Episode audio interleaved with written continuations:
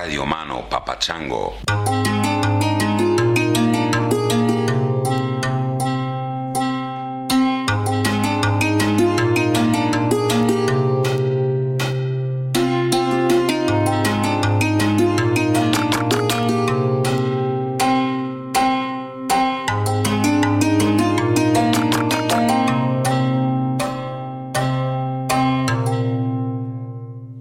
It's 9:30 in the morning, Wednesday, February 21st in Topanga Canyon, California.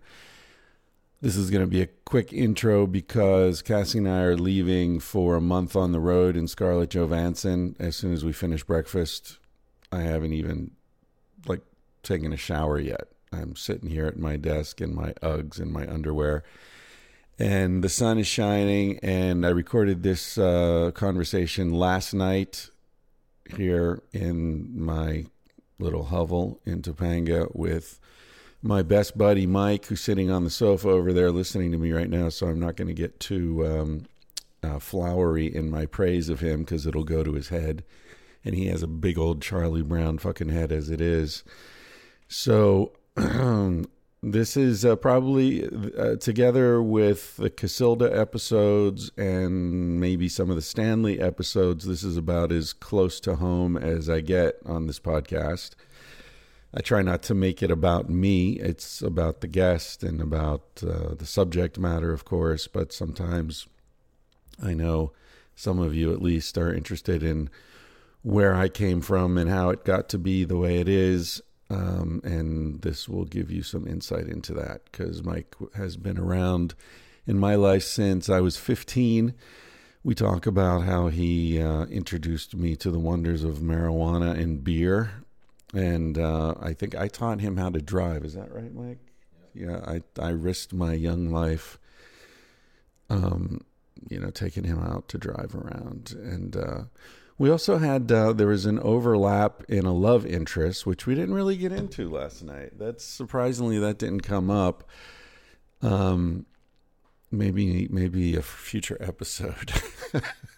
well, t- or maybe not, because I think uh, this is also a funny episode because I think both of us were conscious of the fact that uh, people we know are going to be listening to it um, primarily Mike's kids, I think, was the main uh, the main audience that was sort of hovering over the conversation. so, and they're, I mean, they're young adults. They're sixteen to twenty one, I think it is.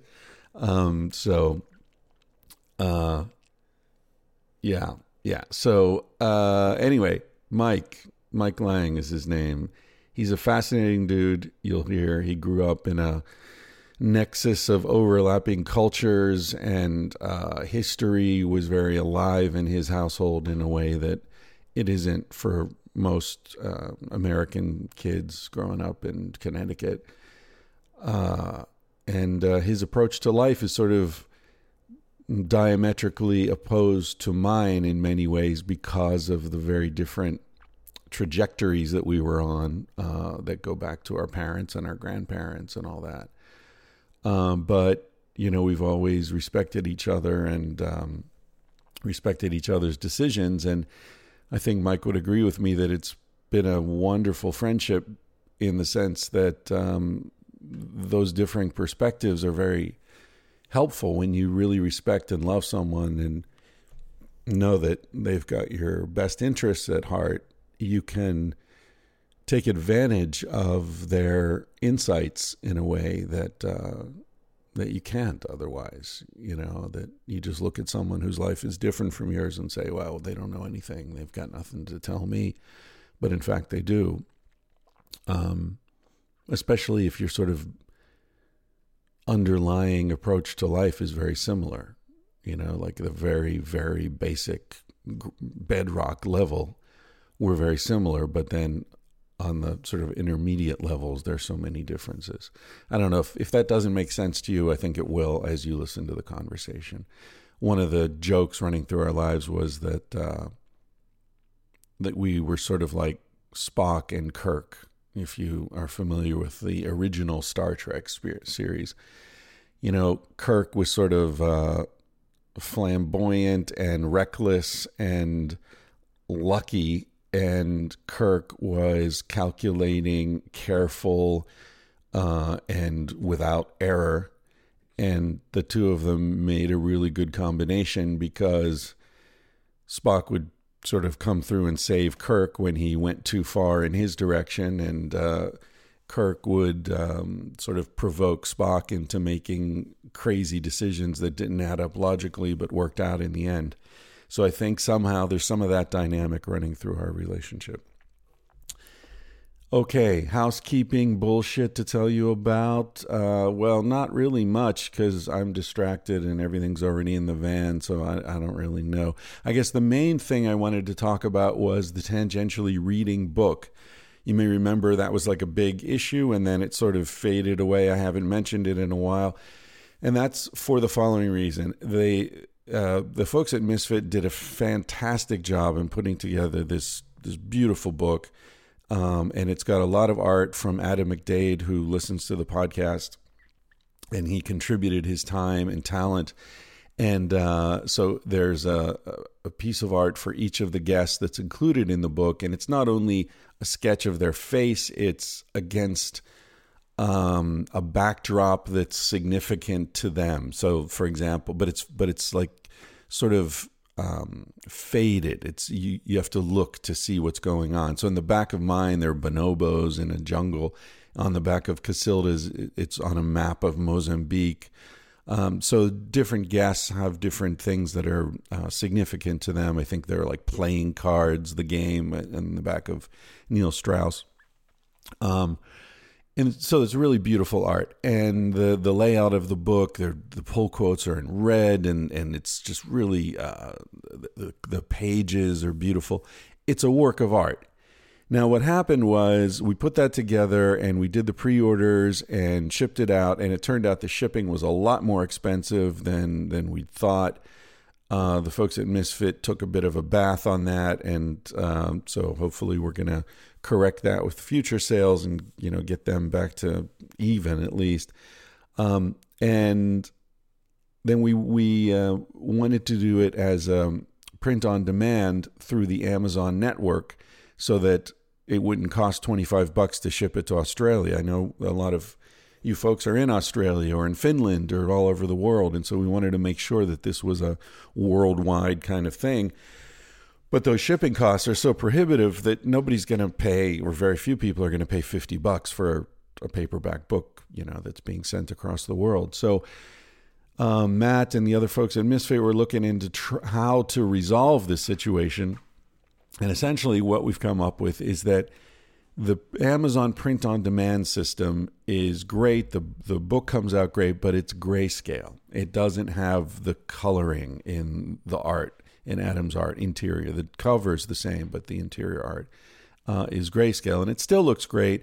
And if you haven't seen the colorized the, the full color book, you won't even really notice that there's an issue.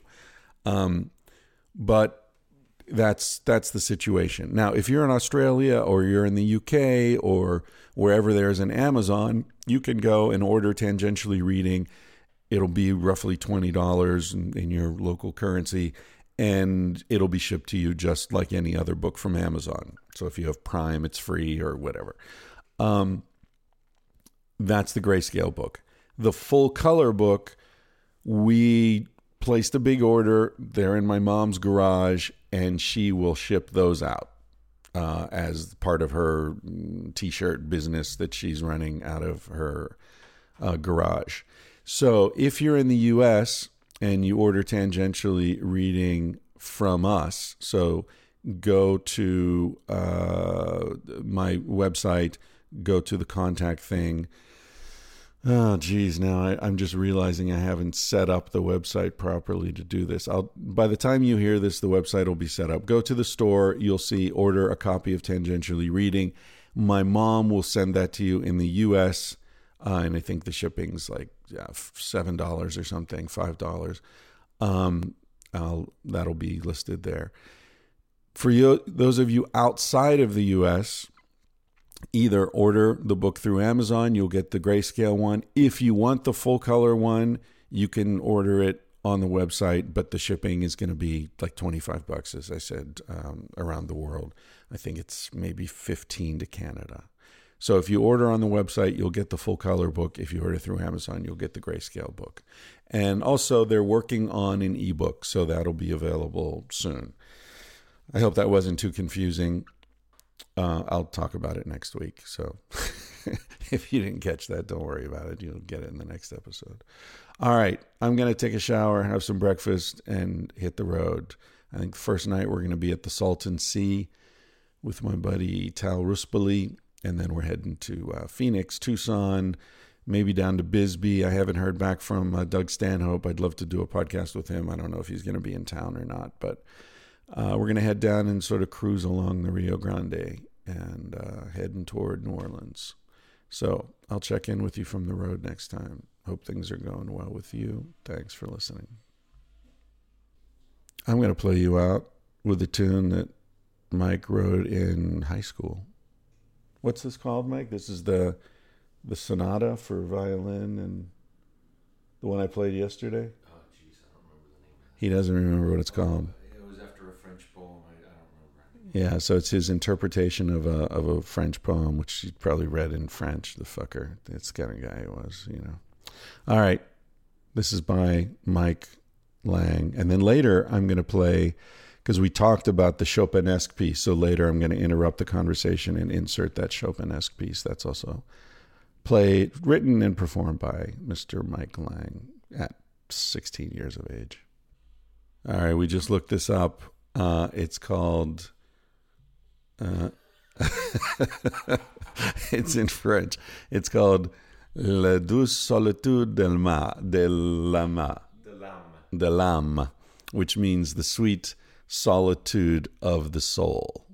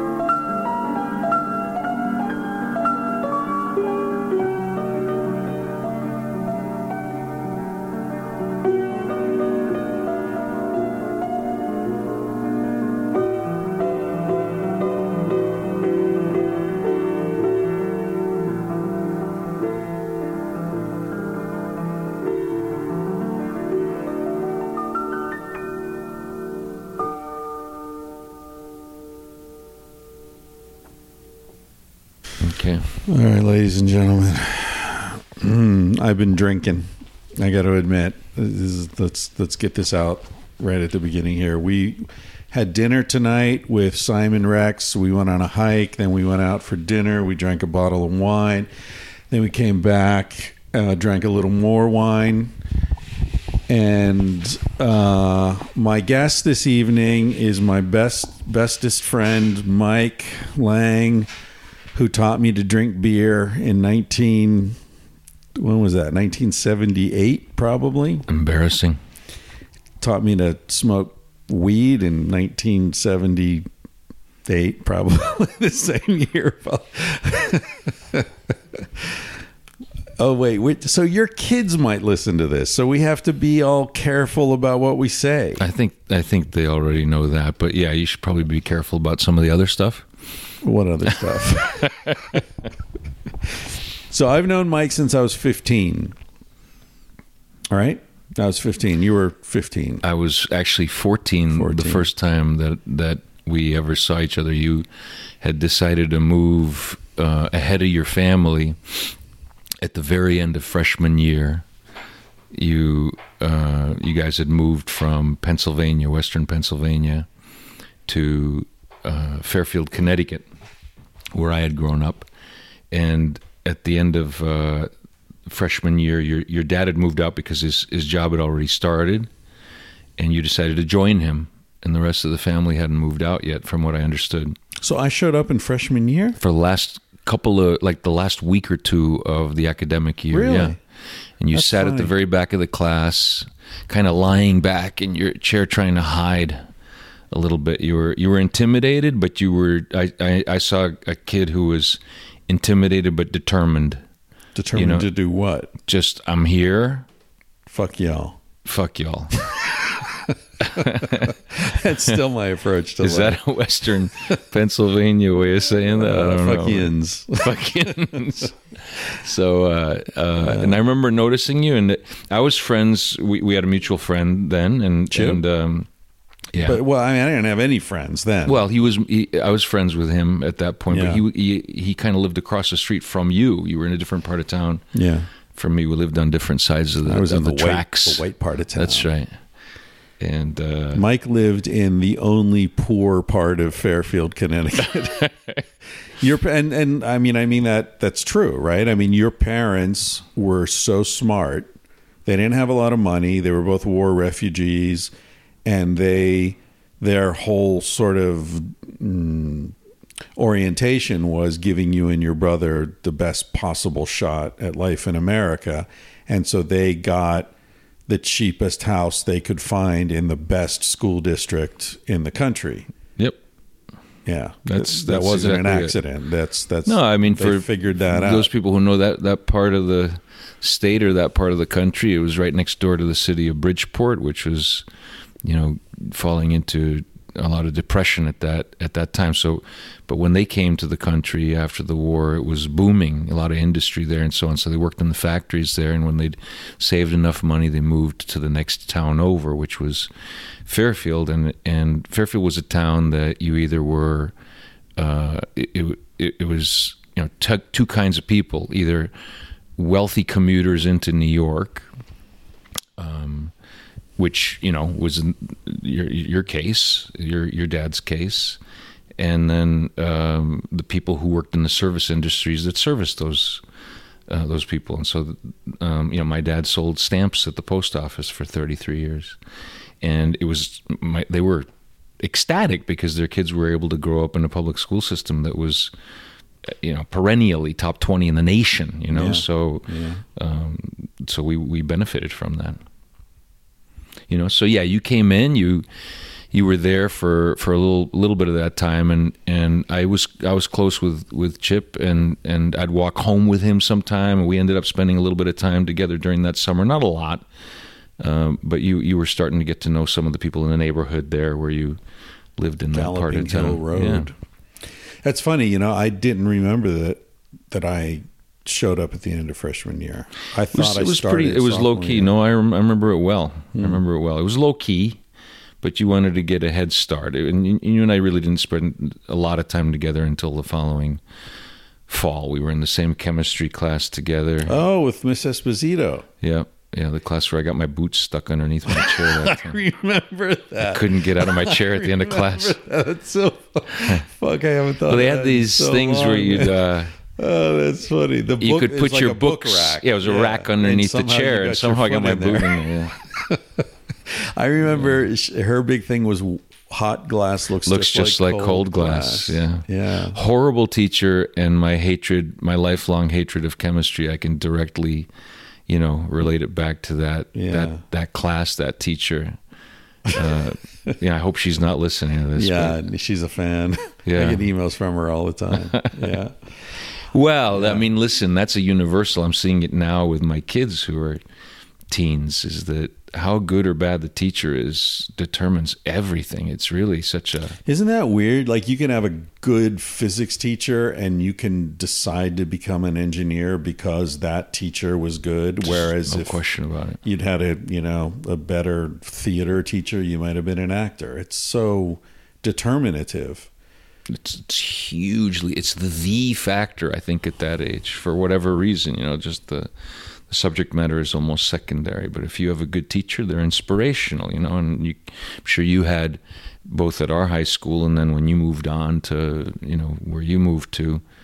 Uh, you can think of the teachers who either inspired you or I don't know what the right word is, but ruined the inspiration of a particular subject because they were so awful. It's it's a real power that they have over you know the development of, of an individual who has intellectual curiosity. Yeah. You know? Yeah. Yeah, and then you get into like how little our society honors those people and appreciates Oh, them and you know, how- horrible. How, shitty their pay is and the, the whole thing and it's much better in Canada important. where I live now. You know, Yeah. they they the the pay scales are much better. They're considered. You know, I mean, I, look, it's not it's not perfect there, but they're I think they're paid more much more commensurate with how important their role is in, in society compared to the states. Yeah. So can you talk a little bit just about you know because I think a lot of what we're going to talk about is how you and I are so different and yet uh, similar in, in many ways and have a lot of shared passions and appreciations and and I mean this it's this whole uh, your experience is so different from mine. We we touched on it a little bit with just what part of town we lived in, mm-hmm. um, but your parents were both. Your father's from Poland. Your mm-hmm. mother's from Ukraine, mm-hmm. and actually, the part of Poland your father's from was Ukraine at some point. No, it was it was Poland. That that was my mom. The part the part of oh. Ukraine she was from was part of Poland Oh, okay. The border before shifted. the war. Yeah.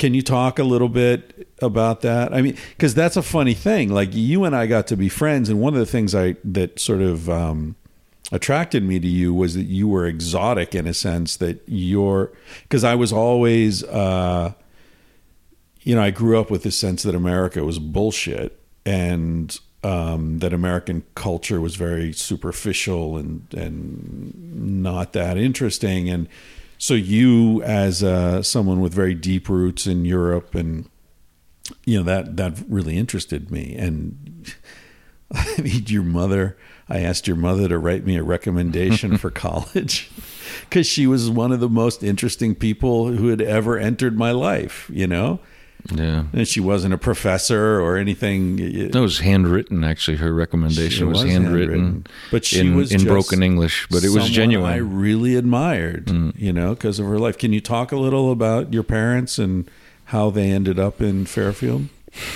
Yeah, uh, yeah, definitely a classic story of uh, you know son of immigrants in in so many ways, just in terms of their uh, desire to see the life that they weren't able to have lived out through their children vicariously, right? So so many people can tell the same the same kind of story. So. Um, yeah, they they. Uh, my dad was from Poland, as you say. My mom from well, she was Ukrainian, but where she was born was part of Poland. Um, they had long and very difficult routes through uh, World War II. Were survivors of World War II. I won't go into uh, too much detail there, but my I'll, I'll focus a little bit on my mom that she ended up in a refugee camp after the war. Displaced persons camp was what they called them, DP camps, and um, they were either going to be sent back behind the Iron Curtain. Uh, or they were going to get passage to the to the new world, and and uh, actually Eleanor Roosevelt played a, a, really important role then in opening up visas for, for people to be allowed into the states, and so one fine day they you know they're they're living in a refugee camp and they find out that they have passage. This by they I mean my mom, her mother, and my mom's sister. How old was your mom at this point? She's um, let's see, 24, 24 years old. 24 and years how old. old was she when the war started and then she had to leave her house and all that? Well, I mean, she has a very, very interesting story. Yeah. Ours, our stories are a lot more boring. Can we talk about that? Yeah. Like her father and all that? Yeah, we can talk about it. So she um, she was born in 1924. Her father was a prominent prominent communist in Western Ukraine, and uh, was part of what was called the Communist International. Then it was a very large organization, multinational, and uh, he was uh, part of the Polish delegation to the of the Communist International to Moscow. Uh, this is a guy who made presentations to Stalin and, and so on. So he was you know, pretty pretty high up in the in the hierarchy. But then he made the mistake of pressing for Ukrainian independence. and that was the end of his career and then the end of his life. So he was ultimately uh, arrested and and shot and and killed. And Did your mother visit him in No. prison or Oh, yeah, she went to see him in the Lubyanka in, Yeah, in, the in Moscow. And the- prison. the photo I have of her as a girl with her mother, where they're both very serious. Yeah. And the photo is just a blow up of the ID photo that they had to have made in order to get the document to go in to see him. And they were told shortly after that that he had been shot, and and it was I who found out, you know, um, in about 10 years ago that that was actually a lie and he was alive for several years after that. Anyway i don't want to go into too much. It's going to get it's going to get boring but eventually yeah he was shot. They told him that he'd been shot just so they wouldn't so they wouldn't visiting? bug him anymore yeah. Yeah that was a, Fuck, a, a pretty common tactic apparently. So they uh, they ended up moving to kiev and and were there when the germans invaded and my mom was 16 when the Germans invaded. Now, in that part of the world, people would sometimes be sent to, uh, if, if they could afford it, uh, would would go to German language uh, schools. In in this is in um, in in Poland and uh, pre-war Poland, um, and so my mom had had uh, learned how to speak some German, Right. and so when the Germans invaded, there was a, a big decision to be made, a fateful decision to be made by her mother, or by the three of them, which was what do we do now? Because the order came to evacuate Kiev and go east with the Soviets, right, as the Germans advanced.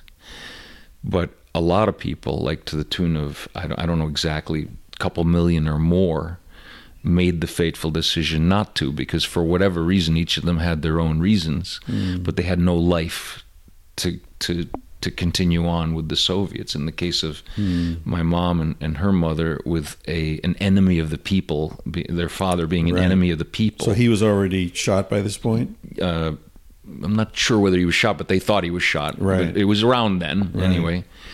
Uh, yeah, he was shot.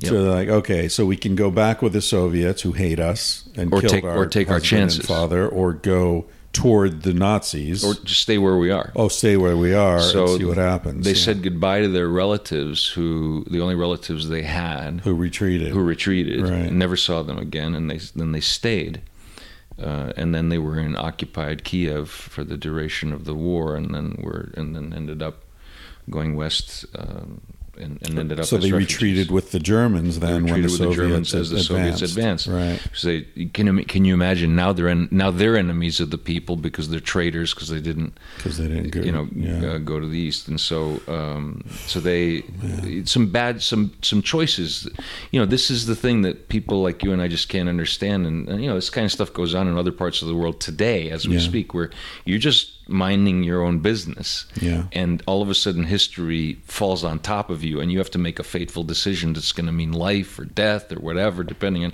which way you go And which way the war goes. and which way the war goes, Yeah. right? So, so that's what happened to her. Is that at 16, her knowing some German, she was supporting her mother and her daughter because she, she ended up as a receptionist in in a, a, a, a truck garage, you know, some kind of a depot or something. So she was able to use her language ability to support the uh, the family. I, I use that example with my own children now, you know, because they'll, um, you know, it's just so hard to imagine the level of responsibility of a 16 year old who's the single breadwinner for a family in an occupied city, you know, Yeah. in wartime, working for the enemy.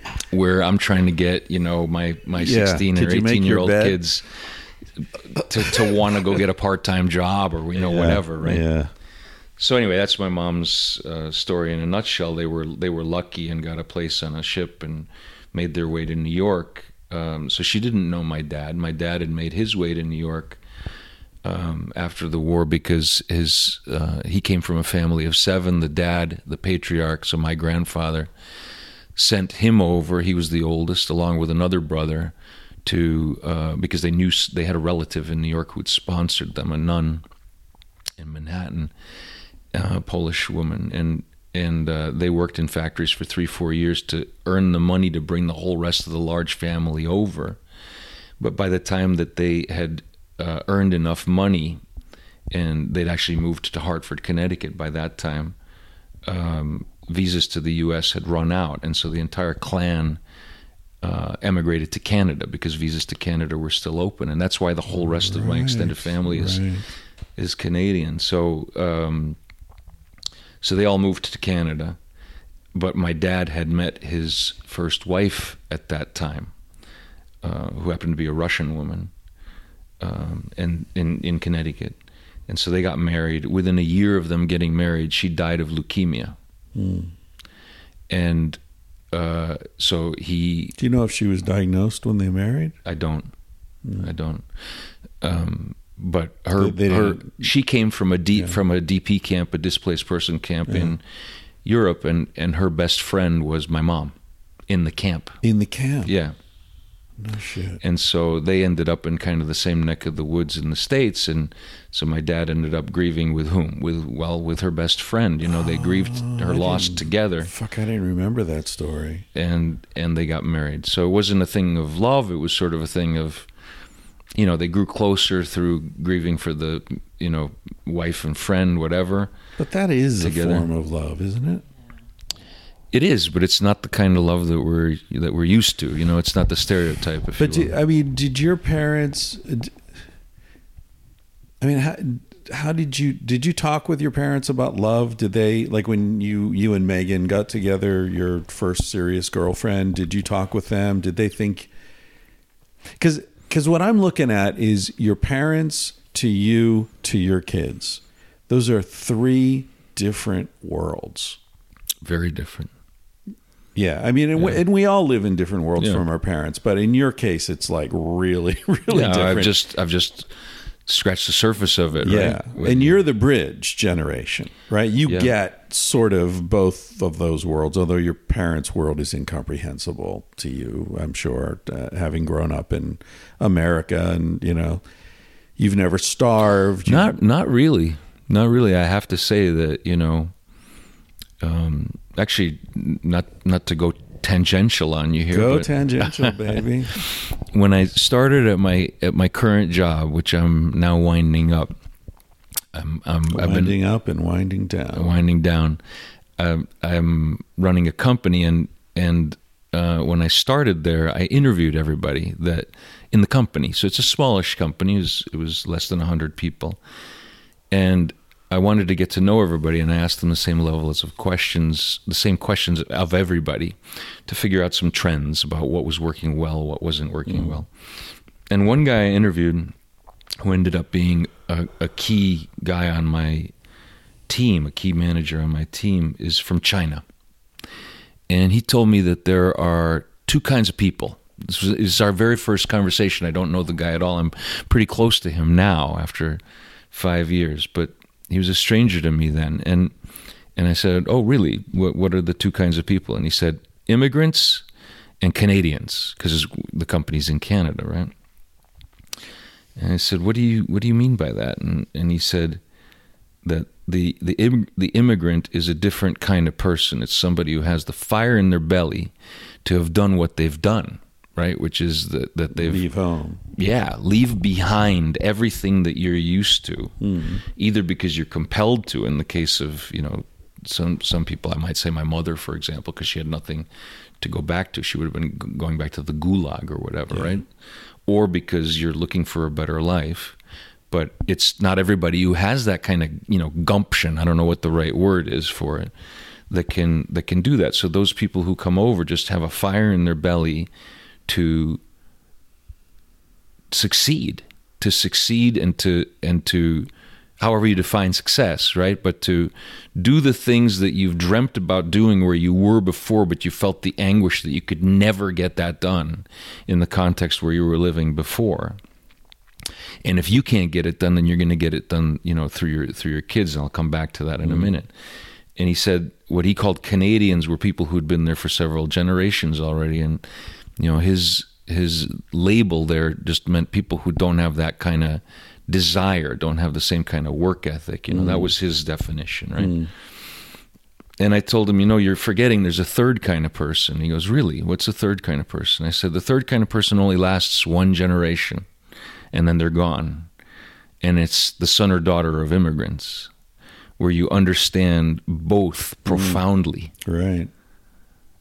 So you say the bridge, you- the bridge you- generation. Yeah, you, Yeah. you you said to me earlier, uh, you know that I didn't really, I couldn't really relate to my parents' generation, but I really could. I could really relate to it Well- quite profoundly. well, I couldn't relate to know. you know bullets flying over my head. that's or- what I'm saying. I mean, I, I, you were one of the things that impressed me about you was how deeply respectful you were of your parents, and as a suburban, spoiled American asshole, I that struck me, um, and how your and that respect for your parents was expressed in the way you studied, in the way you did your piano lessons, in the seriousness with which you approached life.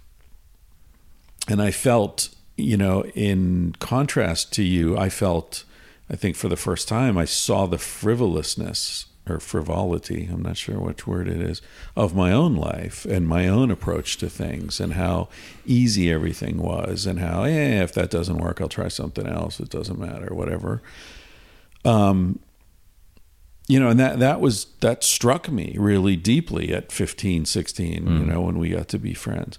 So, no doubt you your entire character and your approach to life and the decisions you made about what to study in university and you know how to construct your life are very much grounded in your parents experience there's, there's no doubt. yeah There's, but there's no doubt. but what what I meant when I said uh, you can't you can't relate to them, what I meant was you've never lived in a displaced person camp. You've you've never gone to visit your father in a fucking prison where he's about to be executed. Mm-hmm. You know what I mean? It's like your mother's experience is Well, she experienced her father being arrested by the NKVD in the in middle the of the front night. yard. Yeah. Yeah, and she saw him being taken, Taken away. away, yeah. Right. Like that's something that's that's At nine and a half. you and I share our like blindness to that. I mean, that's a place where you and I are in the same place because you grew up in Fairfield, Connecticut, just like I did. Different part of town, but nobody was being dragged away by police in the middle of the night. It's it's true. It's true. And And, no, and yet no I have Nazis sort of a, were, of for marching toward Fairfield. You know, I have a um I don't know vestigial kind of understanding of it. It's hard to describe, but you know, You know when you what? have your parents when you're eating when you're eating dinner and Yeah. you're leaving like one bean because you don't feel like eating that last bean and your parents almost get violent with you about that, it makes a mark on you when you're a child, right? So, in other words, you wouldn't have had that experience. Yeah, that's true. You know? And you know what? You said vestigial. It, it made me think of this this research, you may be aware of. Um, grandchildren of people who suffered um, starvation Mm. are much more likely to be obese because and, and that includes children who are adopted have no connection to the original family. There are epigenetic um, uh, affects no the epigenetic um, uh, um, conditioning that happens from the experience. It goes down two or three generations. In fruit flies, they've done it three or four generations, but in humans, they've demonstrated it that people whose grandparents suffered from famine. You know, in World War II, are much more likely to have uh, obesity and to, to experience obesity. It has nothing to do with family, nothing to do with you know, oh, eat your eat your beans. It's that the DNA changes and it carries through. So there may, in fact, be a way that in your DNA, some of those experiences persist.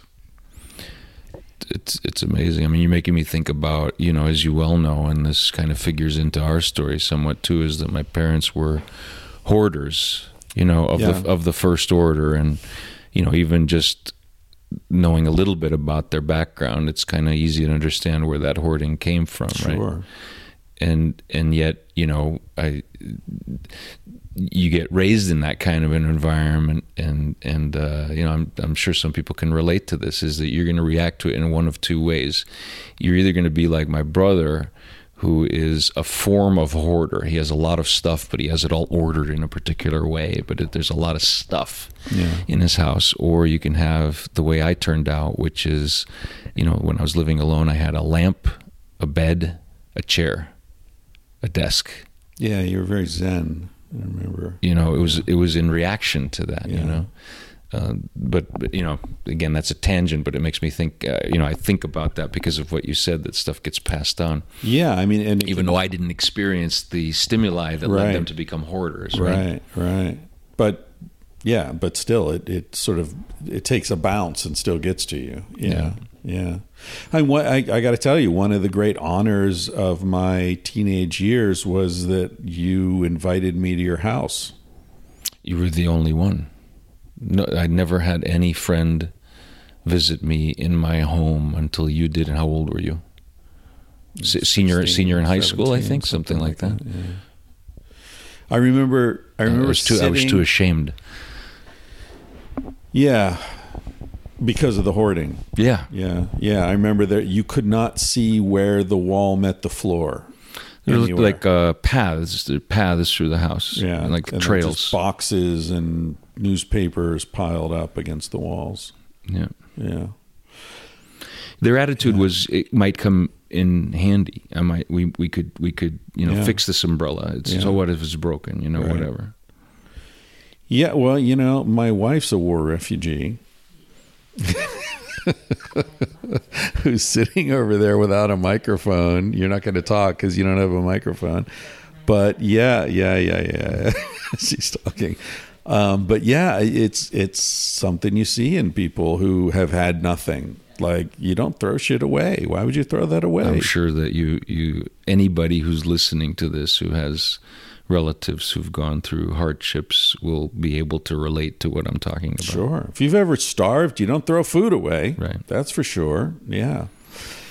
Yeah, yeah, it's man, it's crazy. So we came from a couple of different backgrounds, but I think and and those who don't know our history together would look at us maybe and say, "How on earth is it that this is your best friend?" And from both sides, right? But I Yeah. think about the years from 15, 16, 17. But what the fuck did you see in me though? I mean, I I you know, I remember when you the first time you came to my place, my parents' house from school after school one day and you played Roundabout by Yes on my dad's piano. Do you remember Did I? that? No, I don't. You don't I remember that? No, I don't remember that. So you sat down at the piano, like, oh, you you have a piano, oh yeah. Like I've I grew up with that piano, never played it, never learned how to play it because I'm a loser. You sat down at the piano and you played that that the, The organ thing. part, Rick Wakeman's yeah, organ part, at yeah. the and I was just blown away. It's like someone I know can do that. Holy fuck, man. I mean, that blew my mind. And then uh, later, the first time I ever heard classical music, and when I say heard it, I mean heard it. I'd listened to it before, but I hadn't heard, I hadn't felt anything. Like it was a language that meant nothing to me. First time it ever spoke to me was your uh, Chopin-esque piece that you you did. Was it that, or was it the the violin sonata for violin and piano? Was it? I think that came later. That came later? Yeah, Okay, it was the the Chopin-esque thing, Yeah. which I have. I have on that computer right there in my iTunes.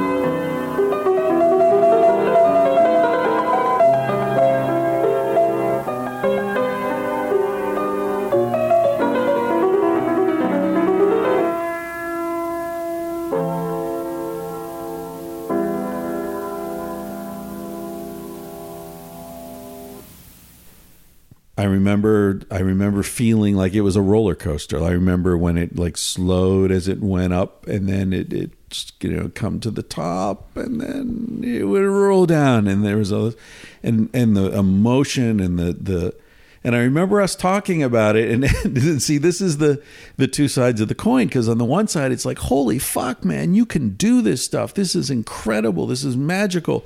And then on the other side you saying, you know, now that's just you feel nostalgic because that's a D minor, and it's a, you know, and then I I did this chord progression which everybody does, and it's like, and you sort of like sucked the magic out of it. But luckily, you were speaking a language I couldn't understand, so I don't know what fucking D minor means. There was actually a, a homework assignment. I don't know if I ever. Yeah. It- I was Fuck taking you. yeah a class at the local university. There was a com- composition in high professor. school. Yes. little asshole, such a fucking asshole. And they took a group and by the way, people the should know, like Mike was like the genius. We're, you were valedictorian too, right? Uh, yeah. Yeah. so I remember in Miss Lasky's class when I was wearing sunglasses, like because I just Sue had just left me and my heart was broken and I didn't give a shit about it. I remember I was in the inspector general, the I remember that day very well. I was, uh, you know, one of the things of knowing each other for so many years is that Good. I've had a chance to see you at the lowest of your lows of humiliation, private and public, and Yeah. that was uh, that was pretty well. It public. was uh, it was we, we were taking a class in Russian culture, Russian literature, Russian history, Russian Yeah. arts, and, and, and- and Mike, who speaks Russian. Uh, so you grew up speaking Russian, That was my first language, yeah. Polish, English. Well, my Polish is poor, but Russian was what we spoke in the house growing up, and and uh, my dad being Polish, I, um, my comprehension's pretty good. Did And- you speak German at home? No, No, no, No, German. no. Okay. So you grew up speaking three languages? really two. I mean, Russian and English Yeah, fluently. there's that humility that, that'll come back and bite you on the ass. and then you know when when later on, obviously learned Yeah. other languages. yeah, in- obviously. You learned in- Spanish and French. And, Yes, yeah, yeah. So so we uh, we had to do. Uh, each one of us had to do something for this talent show. That was the culmination of the class. Was a talent show. That's right. and Individual and uh, projects. you know, different people did different things. They either played a piece or they wrote, read a poem or Paintings. you know, what, whatever. And and whoever couldn't do anything and the rest. ended the rest up of you. ended up in the cast of the Inspector General by Nikolai Gogol. yeah. And you you actually played the role of the Inspector General, did See- you not? See, I did, and and see, I think this is sort of emblematic of my life. I'm I'm the best of the worst. I'm the I'm the leader of of the leftovers. I'm I'm the guy who wins the AVN award for best non-sex performance. I mean, you know, I think that's pretty. That pretty much sums up my my entire life. Well, I don't know if you've gone through what happened there, but I remember I'm it's like- one of the moments where I felt I felt terrible for you. I'm sitting in the audience, and I like I've done. I don't remember. I did like two or three different things. It You was- played, as I recall, you played a composition that you had written based upon like some like impressionistic Russian poet. yeah. it was. I, it was a I did a choral I did a choral piece. I remember that too. I took a group of people from the class who, who sang in the choir, and we, Oh, that was we did we did some stuff. And then and then I went and then I went and I sat down, and the grand finale was the performance of the an excerpt of of the Inspector General, Uh-huh. Scene, a pivotal a, scene. a pivotal scene. You know the the uh, who done it moment or something. Yeah. And uh, what? But you why I- why this story is important is because You because helped me learn my lines. You remember that? oh, maybe the night before. I don't, you know. That But- was it. Yeah, Because but I couldn't. well, you you couldn't focus. You couldn't focus on anything because the world was care. at an end That's right. because the love of your life at that time had unceremoniously dumped you for another Yeah. guy named Chris, by the way, Yeah, which is yeah. oddly enough, and yeah, and that made it hurt worse. and you were in a state of I'm devastation. not even the biggest Chris in her life. and just I need to I need to share a visual, which is which is uh, you know back back Uh-huh. in those days, of course, pre-internet, pre pre beepers. You know, I mean, pre Yeah, pre everything, right? So my my house had one one phone, one black. Bell telephone phone, you know the Right. black With a rotary on it. rotary dial, Yeah. you know, and and uh, the way we got privacy with that one phone is there was a staircase in the middle of the house stairwell, and I'd go halfway down to the basement on that stairwell and shut the door with, and the cable be fully, fully taut behind me, right, and that's how I would get. Um, a, some semblance of, of privacy. And for the week prior, every single day in the evening, you'd call and you'd be like, "You can't go on. I, I, I don't know how I'm going to go on." Oh, come on. That can't be true. It it was true. It was horrible. I felt so bad for you. And of course, I'm trying to console you in a mature way, and I don't have a clue what you Like, know. never had about I had no relationships at all. You know, I was as virginal as they as they get, and I'm like, well, you know, Chris, you need to look at it this way, and like Did, I know. Didn't your mother like take me aside and give me some? I think she like, did, actually. I forgot about that. Yeah. and- I mean, I was. it was. was probably it was probably a tough love message, you know. Like just get it together. It'll be more. Like, stop calling my son. You were a mess. You you were you you were broken. You were a broken person. What- broken. what- what is so you didn't you you stopped all desire to do any kind of schoolwork, including and this is the punchline, learning the lines Yeah. to the inspector general. of so we get to that. star. You get to your first line, and there you are, and you're like, So who's in the audience? It's the class. The I think parents were there. My- yeah, there my- were my there were parents. Well, my there. mom was there. My mom was Your mom definitely was there. I don't yeah. think my parents. were Yeah, there. random selection of parents, and other some other students. and other classes. Yeah. yeah. And I remember the the lights, the stage lights, and I went. You and I, you had helped me uh, learn my lines like two or three nights before, and we would like just went over and over and over, and like I learned them, I got them okay, and I went out on the stage. Lost. I couldn't remember anything. Dead silence. somebody on the side finally prompted you. I think the teacher Yeah. was standing there with the thing, and Yeah. she stage whispers your line to you, and you say the line, and I'm thinking, okay, he'll kick in. You didn't kick in. No. there was no kicking in. You were lost. I was lost. I, I didn't remember. I, I, yeah, nothing. They had to like feed me every line. I don't remember how it played out, but it was ugly. It was horrible. I remember I was blinded by the lights. I couldn't see the audience except for the first row. And as luck would have it, you and our friend Chip were in the first row. And I remember you were sitting there horrified because I looked down, I saw you just like, oh no. And Chip was doubled terrible for you. over in laughter. I felt terrible for you, you know, and and um, that wa- that was a major scar in your life. I mean, I don't know whether you've talked about this in your in your podcast. but- I don't think I have. I talked about the you know the, the the heartbreak and all that, but what what do you think? Like knowing me as you know, you know me now, however many years it's been. How, how long have we known? We we met when we were fifteen. I'm fifty five. That's 40 40 40 years. fucking years. Jesus, Christ. Forty years, yeah. All right, so you've known me forty years. Like, what do you make of that? What what was go? Why did that hurt me so badly? Why was i Is it just first love hurts that bad? Fir- First love, you were in love with her. for everyone? Does everyone get that fucked up? Because I was really fucked.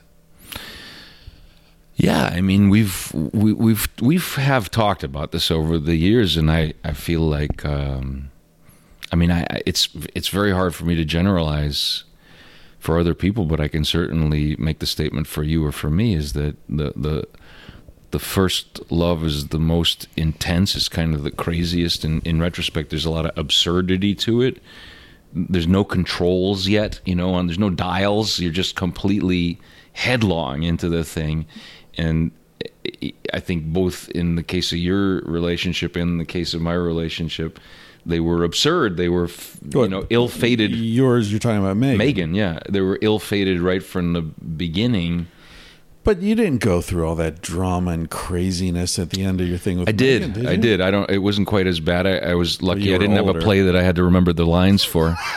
you know, But, but, you didn't like fail out of college or, you know, th- there's there's actually there is actually a cassette. I don't know if I don't know if your listeners know what a cassette is, but but there's a there's a cassette somewhere of the, you and me. I think you, me, and my friend Van Van. Oh, geez. I hadn't thought. at college Van. talking for like Yeah. three hours about how Megan could do that. You know, she cheated on me, right? Oh, that's how right, she could do that to I me, and I'm wallowing that. in it, pouring some crying, and it. Yeah. it- I mean, self pity on you know on ten on on the volume dial, right? And so yeah, I went. I so I would But say it it was wasn't that bad. it was pretty bad. You kept your shit together. It was pretty bad. There's a lot of tears and, and, Yeah. and so on. So I think it's just it's first love. Now the question is, do you ever get over that? Did you ever really recover fully from that? Could you were you able to ever be that vulnerable again with somebody? Because you laid it all on the line there and you got No. No, but but you know, those are two different questions. Did you recover and could you ever be that vulnerable again? Right? Can we ever be as vulnerable as we were at 5 years old? You know? Can we ever be that open and that you know unprotected? Um, no. And and I and I have never been as unprotected as I was at 15 for sure. Um, since then. But you know, you're making me think of something else, which is that we we were. You asked me about what on earth did I find interesting in you, and there were there was a lot, and I'll come to that in in a minute. But um,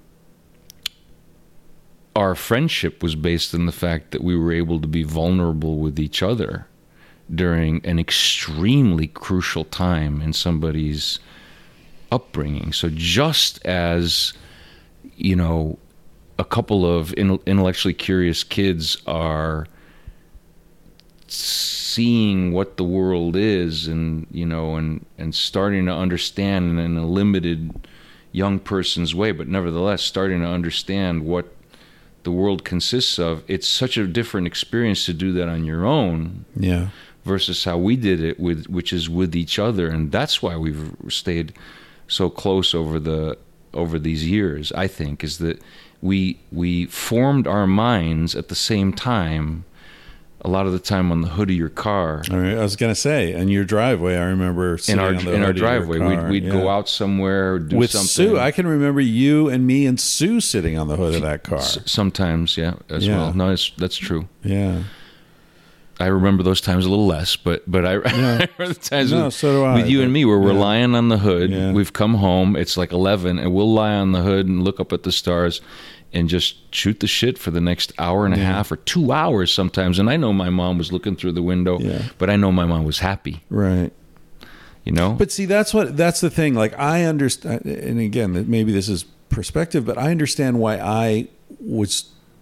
I was fascinated by you because you were not of this world, and your parents were not of this world. And you know, looking at my life since then, obviously, I was very interested in in getting out of America in in what I you know Joseph Campbell called detribalization, which mm. is you know recognize you're in a tribe and then recognize there are other tribes and then you know develop a perspective that supersedes that locality and so you can see a much bigger picture.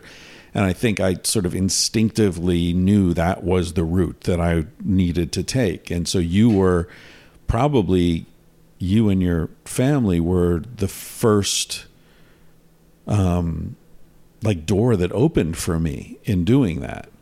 You know i you know, you know my whole passion with uh, American Indians and uh, my thing about kung fu, which is also a you know another cultural kind of thing, and uh, you know, and then you guys, and it's like, wow, they speak these other languages, and you know, his parents you know, were in the war, and they all this stuff, and I remember you and I going to hear some Russian emigre, uh, you know, Yes. dissident yeah, speaking, at Fairfield University. Yeah, yeah, and, and we went with Anatoly. yeah, Anatoly, exactly. Yeah, who, who was the guy we went to hear speak? If Yeah, Um, um, Ginzburg. yeah, Alexander Ginzburg. Alexander Ginzburg. Mhm. Yeah.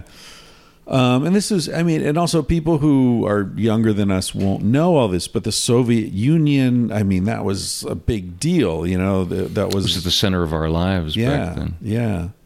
Well, so Gulag just Archipelago. So anyway, my point is Yeah. like you were an avenue for me to get where I wanted to go, even if I wasn't articulating it or clear. But there were a lot of fucking suburban white kids around who were smarter than me that you could have been hanging out with. So I don't know what it was. No, no. I, I, my recollection is that, you know, uh, you, you were, you, you were very, very smart young guy. You were, you were very smart, but, but more importantly than that, you were intellectually curious, and, and my, and my family's quirks, what I viewed as embarrassing quirks that I got made fun of by everybody for, you actually valued mm. and thought were really cool. And and so it was uh, this this in, in, I I felt like this incredibly lucky guy that that I'd found a friend who uh, is is super smart, super curious to learn, learn, learn, learn about i- very eclectic tastes. And, and I'm the same way only it's been a misery for me to be that way. And here's a guy who sees that as a plus. So uh, it was it was a godsend for me. I mean I have to tell you it was incredible to to to go from uh, you know being teased and and and um, sort of being uh, you know I, was on I was on track. I was on a different track. I was on a track of becoming more and more quote unquote normal right in other words I was slowly trying to become more American and not wear the flood pants and not use the same uh, paper bag for, for lunch I, was, for, I didn't I want to beat you interrupt to it? you, but I was Yeah. thinking about that. well, so there was Yeah. a thing, right? So So, my mom would give us Yeah, the yeah. would give my brother and me the same bag, and we would use the same paper brown paper bag lunch to take our lunch in for for two weeks or for three weeks for until it fell apart. Basically, The rest of us were buying our lunch at school for a dollar fifty a day or whatever it was. you were buying lunch bags. if you if you brought in your own lunch, you'd buy a pack of lunch bags. You know, well, actually, you got them from Kentucky Fried Chicken. Well, that's Yeah. very few people were bringing in their lunch in that school Right. because most of the kids were Could afford- rich or their parents could and their afford, parents yeah. are like, whatever, kid, buy your buy your lunch. You brought your lunch. You not only brought your lunch, the lunch itself was bizarre. Russian, like Scrambled know, scrambled egg sandwich, scrambled egg sandwich. sandwich, and then this like sour Pierogi yeah and and sauerkraut. the sour cherry tart that Right. my mother made from cherries that we picked off our tree in the backyard. Right, and right. So Mike not only brought his lunch, but he uh, he. I remember you eating your lunch in a way that no one could see what it was. You would sort of like sneak it out of the bag right into your mouth. so there was this furtive Yeah, kind of not- like not get laughed at, right? nibbling thing going on, and then. When the food was gone, he would fold carefully fold up the paper bag and put it in his pocket That's right. Until the next day. and take it home. Yeah. And I I remember at one point I was working at Kentucky Fried Chicken. and this was when I was still with Sue because she was working there and I got the job there That's right. through her. And I stole a gross of Kentucky Fried Chicken sandwich bags Yeah. and gave them to you thinking this guy's going to have a fucking bag for every day for the rest of his high school career. And the punchline of the story is my mom. you you folded up the first bag and used that bag for weeks. Mm. And those bags are pro. uh. I went back after I was done with college, and they were still downstairs in the basement. we, we hadn't gone through all of them yet. Uh, you you barely scratched the surface. Yeah. Yeah. So that's you know the, it's, it's hard to you, you, you know until you showed up. I was this wasn't like a plan or anything. You know, when you're that age, you're just kind of going with the flow. But I was gradually drifting toward becoming more and more quote unquote normal. Whatever. Your brother whatever was like that was his track. Your brother was like, "Fuck this Russian shit. I'm American." My my sense is that he was much more in opposition to your parents Mm. and much more sort of. possibly. Yeah, I know. I, I, mean, I, to- didn't think about that, not but to it's give probably him true. shit, but he struck me as more petulant and less respectful of them than than you were. Yeah, I And- mean, I and I'm not- I'm it not was, it was judging an, them. It's a yeah, it was an important you know. thing for me. It was an important thing, and uh, you know, that's more just a personality thing where I I want I wanted to be a good son. I wanted to be a good boy. That was my. That's kind of how I'm built to this day. Do you think And- that's genetic, or is it a happenstance of being the younger son, or what do you think? No, I, I, I, I don't know, but I know that, that the stereotype certainly is that he would have been the one that would have been that way as the eldest son, right? Well, the eldest son normally is the rule breaker and the one who feels like the unconditional love, so you don't need to to Really? please anyone. Yeah, Geez, I'm, I'm familiar with kind of a opposite narrative where the, the oldest son, you know, they talk about the uh, 24 of the first 25 astronauts were eldest sons, right? In other words, these are guys who were valedictorian, did everything right, captain of the football Right. team, all of that High stuff. Not not rebels. They're they're, they came out Mm. the way the parents wanted them to turn out. And the second son is the hellion. You know that that's the that's the stereotype I'm more familiar with. I don't know. That's not my area of expertise, so I, I don't know. But in our case, it was kind of the opposite. I Right. to this day, people will meet. You know, friends of my brothers will meet me, and they'll they'll immediately assume I'm the older. that's because you look old. It's true. I feel old. I feel old. So yeah. So that's that's the I'm that's the that's what I saw in you. I saw. Uh, you know, we just had great conversations together from the get go, and and mm. did for for years. And so I've always felt all like those mind bending conversations Yeah. about what why are we here and Yeah. what's up there in the sky and all of that, and to be able to do that not alone, Yeah, but with with somebody with somebody who's your age and and who who you know seems to seems to value who you are and you value who they are that's the dearest thing in the world to me and that and that should i think to anyone who's listening to this be ample explanation for why we've remained as close over the years, even though our paths have have diverged quite a bit. And you know, not not to jump ahead, but basically that that I've followed a um, a pretty conventional, you know, traditional route, and and you know have have had the had you live the wild and crazy side vicariously for me and sort of vice versa right? So people look at us now and and and may think how is it that you're best friends? Well i hope that what we've just gone through helps explain that is that we developed together at, at Yeah. that at those incredibly critical formative years. I still I, I have to I mean I have to be honest that I have always felt like a bit of um uh what's the word? Like I've got a bit of imposter syndrome in the sense that and it's not just with you. See I like a lot of those people uh at that Andrew Warde you know the people that we hung out with I was the bottom of the top in in terms of like student body, Mm. right? In terms of grades. yeah You know, I was Okay. just barely in the AP kind of crowd, you know. Chip, our friend Chip that we mentioned earlier, now known as he Charles. was, he was up in the upper echelons He would fucking sit in the back of the room and draw comics in calculus class and then get the Ace- highest ace the possible test, right. and everything. right You were the same. You were like, yeah i was kind of i don't know come I- on, Lakehurst.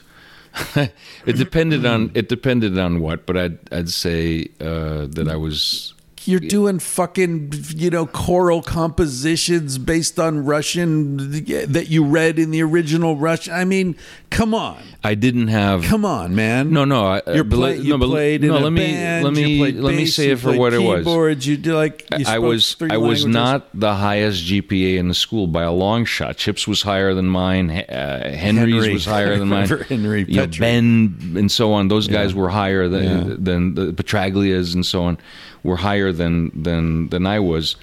But I was definitely the most. Uh, I, I I think I can say with some confidence. Actually, my, our our counselor wrote as much in my recommendation. Like I was doing the most different things, like broad. I was you name it. I was involved in it, right? So I was I was in that group. I wasn't at the top of that the group. football team. Yeah, what's that? Quarterback? No, no. Captain of the freshman soccer team, though. Were you? Yeah, I was. Yeah. Yeah, that's good. Uh, but but then I picked up the electric bass, and that was the end that of was that. the end of that. Yeah. So so let's get to drugs. So sex, drugs, and rock and roll. Oh my I mean, because it's one of the supreme ironies.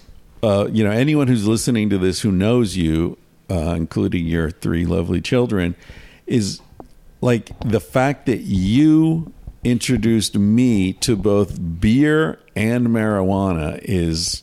I mean, they're rolling, laughing. I can hear them, the three of them, rolling on the floor, laughing right now. Yeah. How long's it been since you got high? Wow. that long. Yeah. so uh-huh. I can remember the day, the first day that I got high with you. Because I remember saying, like, I had smoked some weed in Pennsylvania before I moved to Connecticut. And I was like, yeah, it doesn't affect me. And you're like, what? And I was like, yeah, no, I smoked three or four times. Doesn't affect me. I don't know, marijuana, whatever, my genes, it doesn't affect me. And you were like, you just didn't smoke enough. Yeah. And we skipped a day of school. We went to my parents' house. They talking, were talking about me here, right? you and me. They were they were working or whatever, or maybe it was after school. I don't know. But we were in my bedroom, and I remember I had this receiver, this like JVC receiver. And your theory was we need to just smoke and smoke and smoke and smoke and smoke until Yeah, get you over it'll the get you over the hump. Yeah. And we did. And I remember looking at that receiver and the, the, the like the dial with all the you know things. Yeah, yeah. And it looked like a big smile to me. And I couldn't stop laughing. Yeah. And that was the first time I was ever high. Yeah. Thanks to you. Some, somewhere around 1994 is the last time I got high. Yeah. was like Clinton was president then. Oddly 94, enough, or yeah. Bush one. Some something. Uh, Clinton was ninety two. Something like Yeah, that, yeah. Clinton. Yeah, And even at that point, I think it was just because I was with you. Do you know what I mean? In yeah. words. That's when you were living in Cupertino or yeah, or maybe we had just moved back to Boston or something. Right. I don't remember, but yeah, it was, it that already was maybe the first time in five. I years. remember getting high with you. We actually, and it's interesting because it it was with uh, Pierre, Mm, who was your coworker in Paris. yes, were we in Paris? No, yeah, we were in Paris, Yeah. but I had been to Amsterdam, and it was like at this point, it was. Let's see, when were you living in Paris? When Eighty nine to ninety two. Oh no, yeah, uh, no, eighty six to eighty nine. Sorry, eighty six to eighty nine. so it. So so I wasn't living in Barcelona yet. It was when I was visiting you after the first time I went to Asia, yeah, okay, and I had been in Amsterdam. yeah. and I smuggled a bunch of hash back to Paris in my butt. Is that right? yeah, on the train. It's the only time I've ever smuggled anything in my butt. And uh, because Pierre had never been high. And I remember we said, like, okay, we're going to do to you what Mike did to Oh, me. man. We're just going to smoke and smoke and smoke and smoke until you get high.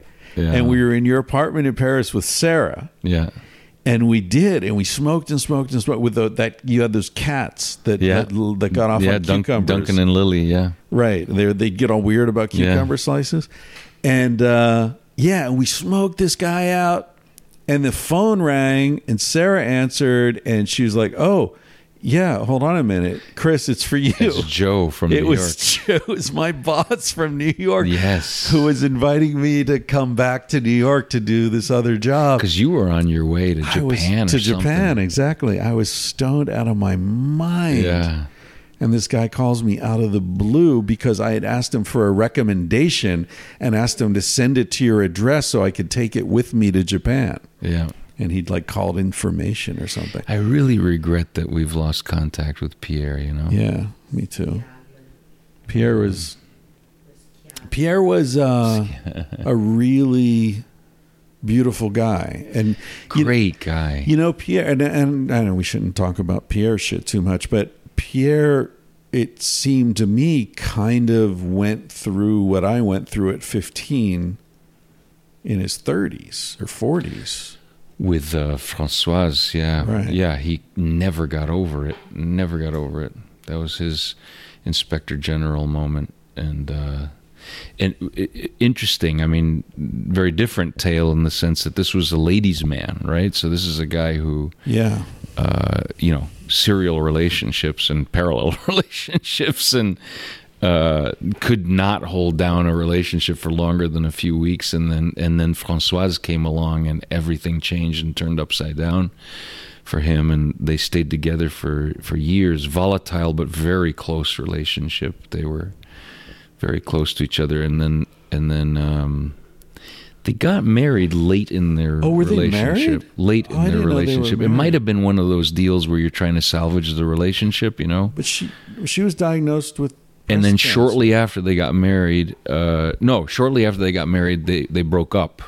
So it didn't work out. Mm. And then shortly after they broke up, she was diagnosed with breast cancer and eventually succumbed to it. It was very tragic. Young, beautiful, beautiful woman, and and uh, a character and a half. I mean, a piece of work, but uh, very dear to all of us. And he never got over the breakup, and I think then her, you know, her death and and so on. But we we um, we drifted apart, and there's really no reason for it. I really regret it.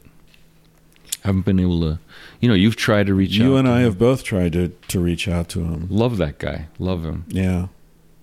Love him. It was one of those situations where you know we've had over the course of knowing each other for 40 years, we've had a handful of people who've been friends of yours that I've really taken a liking to, and friends of mine that you've Yeah. taken a liking to. And Pierre is one of those. Of, of course, my my friend uh, Luis was also somebody in New Hampshire that I was quite close to with Pierre. Pierre lived in in uh, in Boston for a while, and then he he passed away from brain cancer just uh, a little Very over a year ago. Yeah, Yeah. you met Luis, yeah? Yeah, he yeah. was Portuguese, Yeah, right? yeah, he was from uh, Cabo Verde. Yeah. Cabo Verde. Yeah. Right. So I, I mean, what the hell? We're on the subject of mortality, and here we are in our mid fifties. Yeah. Known each other since we were fifteen. Yeah, it's an interesting age, you know, the mid fifties, right? In other words, I've I've seen both of my parents go. My parents are considerably older than your parents, but you know, your parents are now into old age, and you know, um, it's it's a heavy time. It's a heavy time. Your kids are growing up, and you know, I think I was telling you about this the other day that when they're little, the sense you have uh, is that you put so little in, you get so much out. Just they, Mm. you come home and they smile at you and say hi, daddy, and come running to you and They're just loving little monkeys. pure, right? Yeah. And then and then in the teenage years, you're putting so much in and you're getting so little out, and it's uh, um, it's it's a lot tougher. It's a it's it's definitely a lot tougher. So that makes it a difficult time. And then there's the it's also this time where either you're losing your parents, or in the case of my mom, she was living with us and you know losing her her physical abilities, so you know needing our care more and more and more to the point of full care, if you know what I mean, and um, and that's a difficult time too. And you know you're going through some of that now, particularly with your dad, and um, so it's it's not it's not the it's not the most joyful of of times. It's like a transition time, and um, you, were talking about it the other day. You were making this interesting point that a, a man in his fifties, right, and or it certainly would be true for for a woman too, but somebody with with a career, let's say, you're um, kind of peaking in terms of your responsibilities. I think the way you put it was you've you've spent years making the right decision, and that's gotten you to where you are. Uh, but because of that, you're dealing with heavy stress and heavy responsibilities at that. at Well, it's that a man point. like you, not a man like me.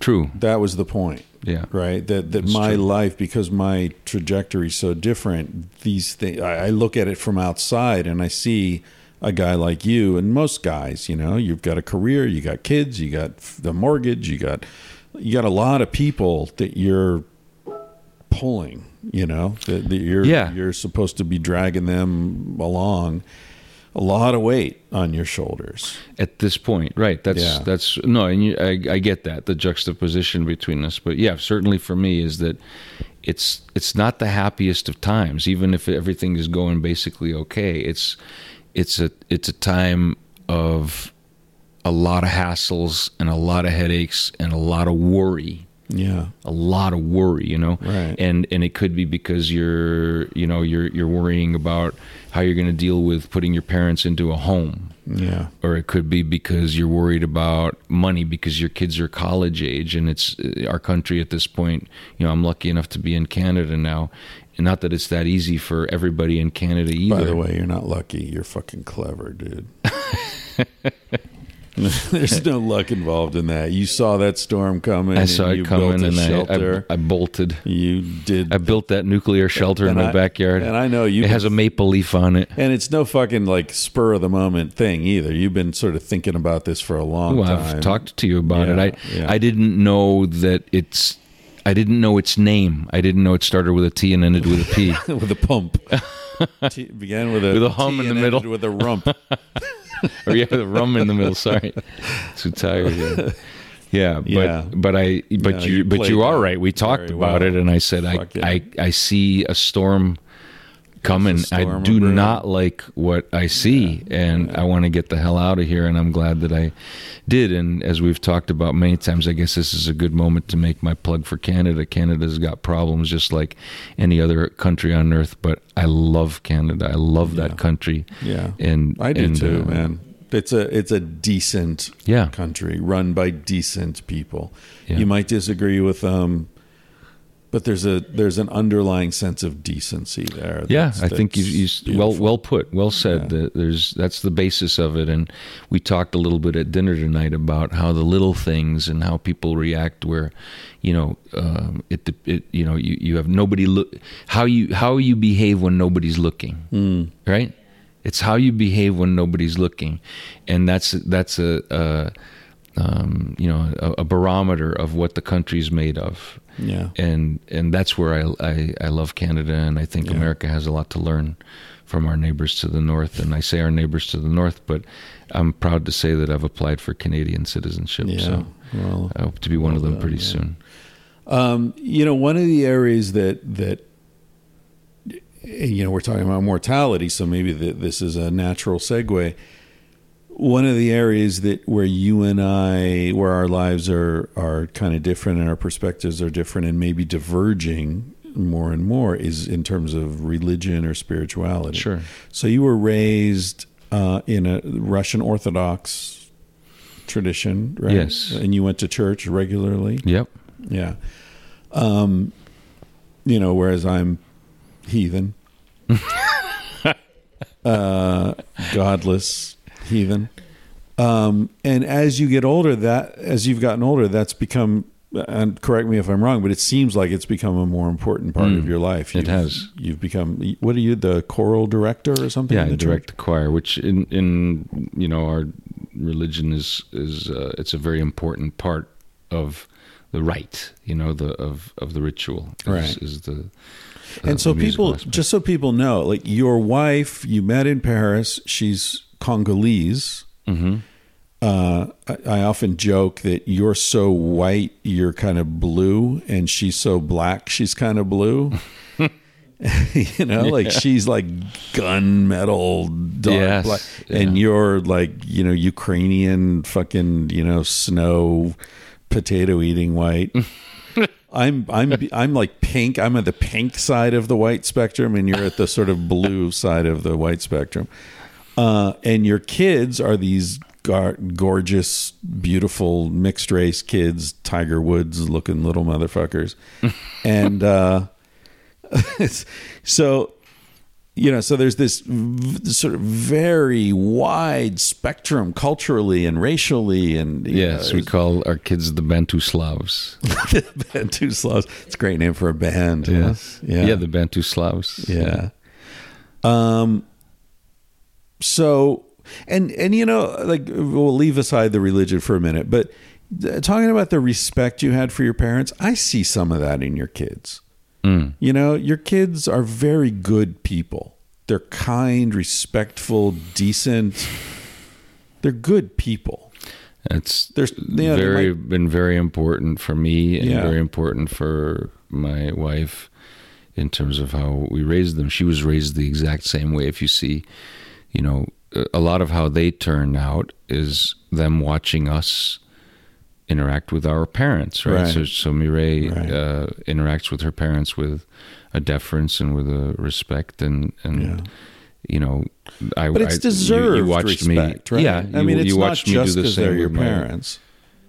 you, watched me do the same with my parents and and um yeah i mean i don't boy i think a lot about how families are being raised today you know? And i i have an an overwhelming just overwhelming i can't really put it into words an overwhelming sense of sympathy and wanting compassion and wanting to hug uh, so many people in terms of the the difficulties and the coldness and the lack of love and the um, abuse that that so many people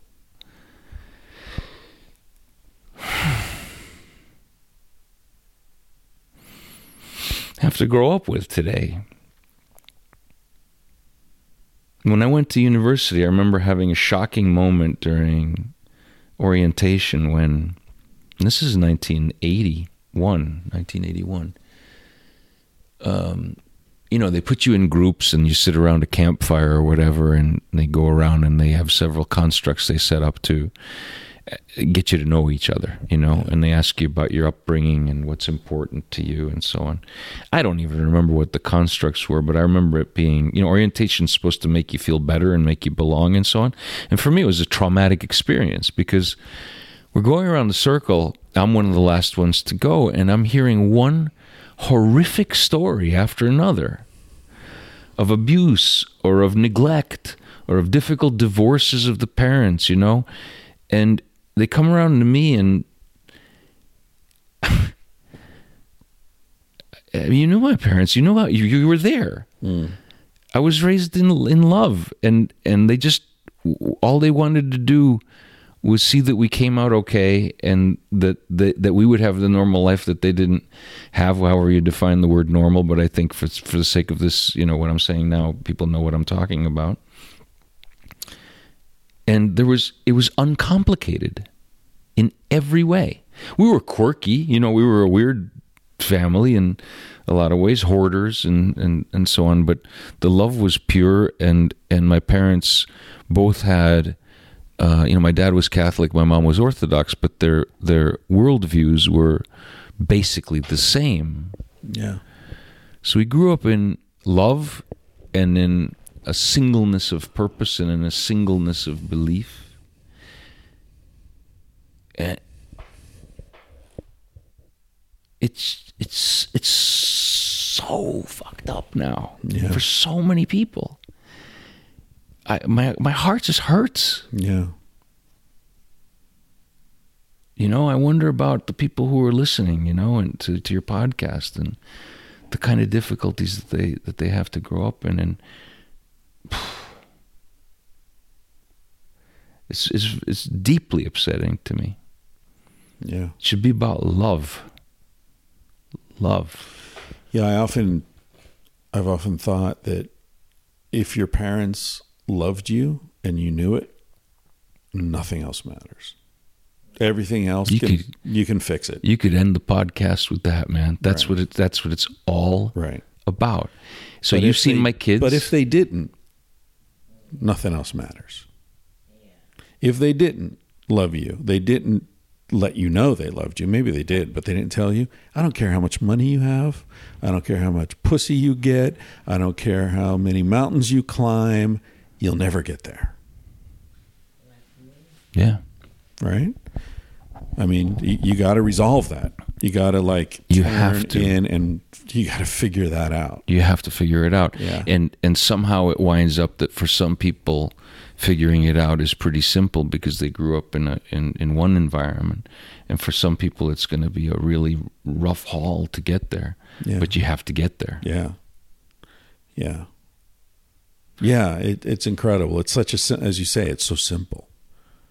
It's so simple. Uh, your parents can be dirt poor, but they love you and they tell you that and you believe them. Like, fuck, you're, you're rich for life. That's it.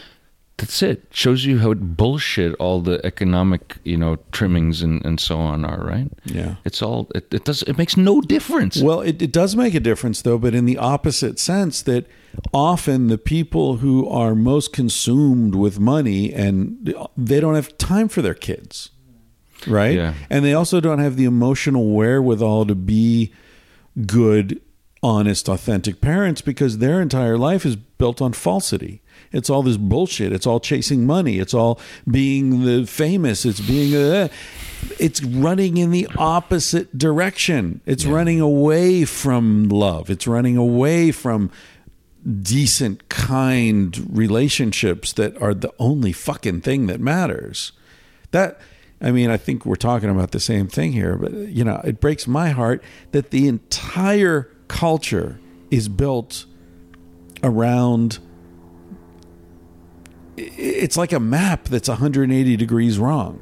Hmm. If you're using the map, you're moving away from the things that matter hmm. i agree completely towards shit that doesn't matter at all. And it takes a lot of energy to climb these mountains, and there's nothing on the top of those mountains. i agree completely yeah You agree completely, but you're a fucking CEO. Quit your job, buy Well, a fucking sailboat, dude. so let, us come back to the CEO thing in a minute. But you asked me about faith, so Well, yeah, religion and faith, because you're a scientist, you're a you know obviously an extremely intelligent person.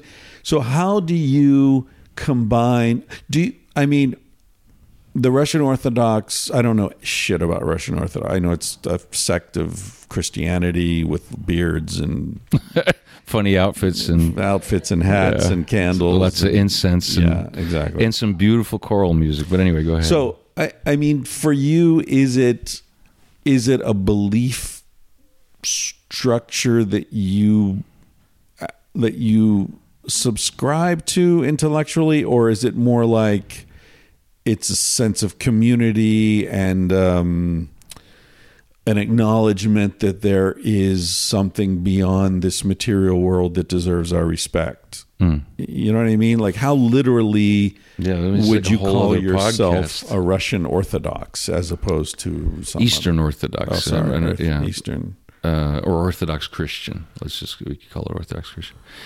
Um, so you know, Russian Orthodox being just one ethnicity. Orthodox right? means true believer, right? I mean, an means orth- correct. Orthodox means correct. But correct. doesn't everyone think they're correct? It's, I'm just telling you what the word means. Catholic Right. means worldly, right? I mean, it, it's just whatever. Small c. It's a Yeah, word, right? Yeah, yeah. So, um, I guess the the first thing I'll say is that that I know that anybody who is a thinking person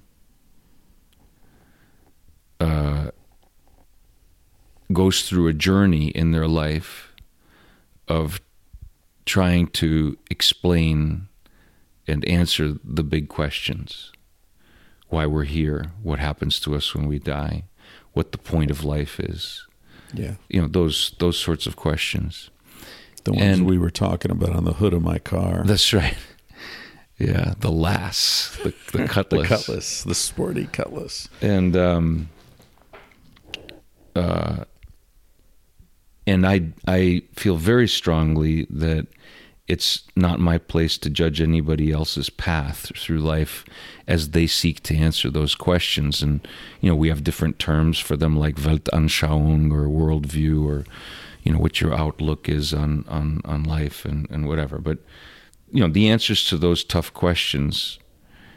And so uh, likewise i i feel very strongly that others don't really have the right to judge my path through through life and and um, so i'll share with you kind of my my path um, you know i i grew up in a particular uh, religion or faith which was orthodoxy But your father was Catholic. my father was my father was Catholic. My father came from a part of the world that is fairly familiar with Orthodoxy. He's from Poland, and he's Polish Catholic. And uh, in the east of Poland, there were a lot of people who were Ukrainians and who were Orthodox. You know, so um, it was very normal for, for for somebody like him. It, it wasn't esoteric or exotic in any Right, in any way. So um, he always felt comfortable with it. In fact, he was pretty conservative as a as a Catholic, and and he was drawn to orthodoxy after the changes that happened to the Catholic Church in what was called Vatican II, which was Right. a, a series of reforms. Started doing 20th mass in. English and A lot, a lot of of things. relaxing some stuff.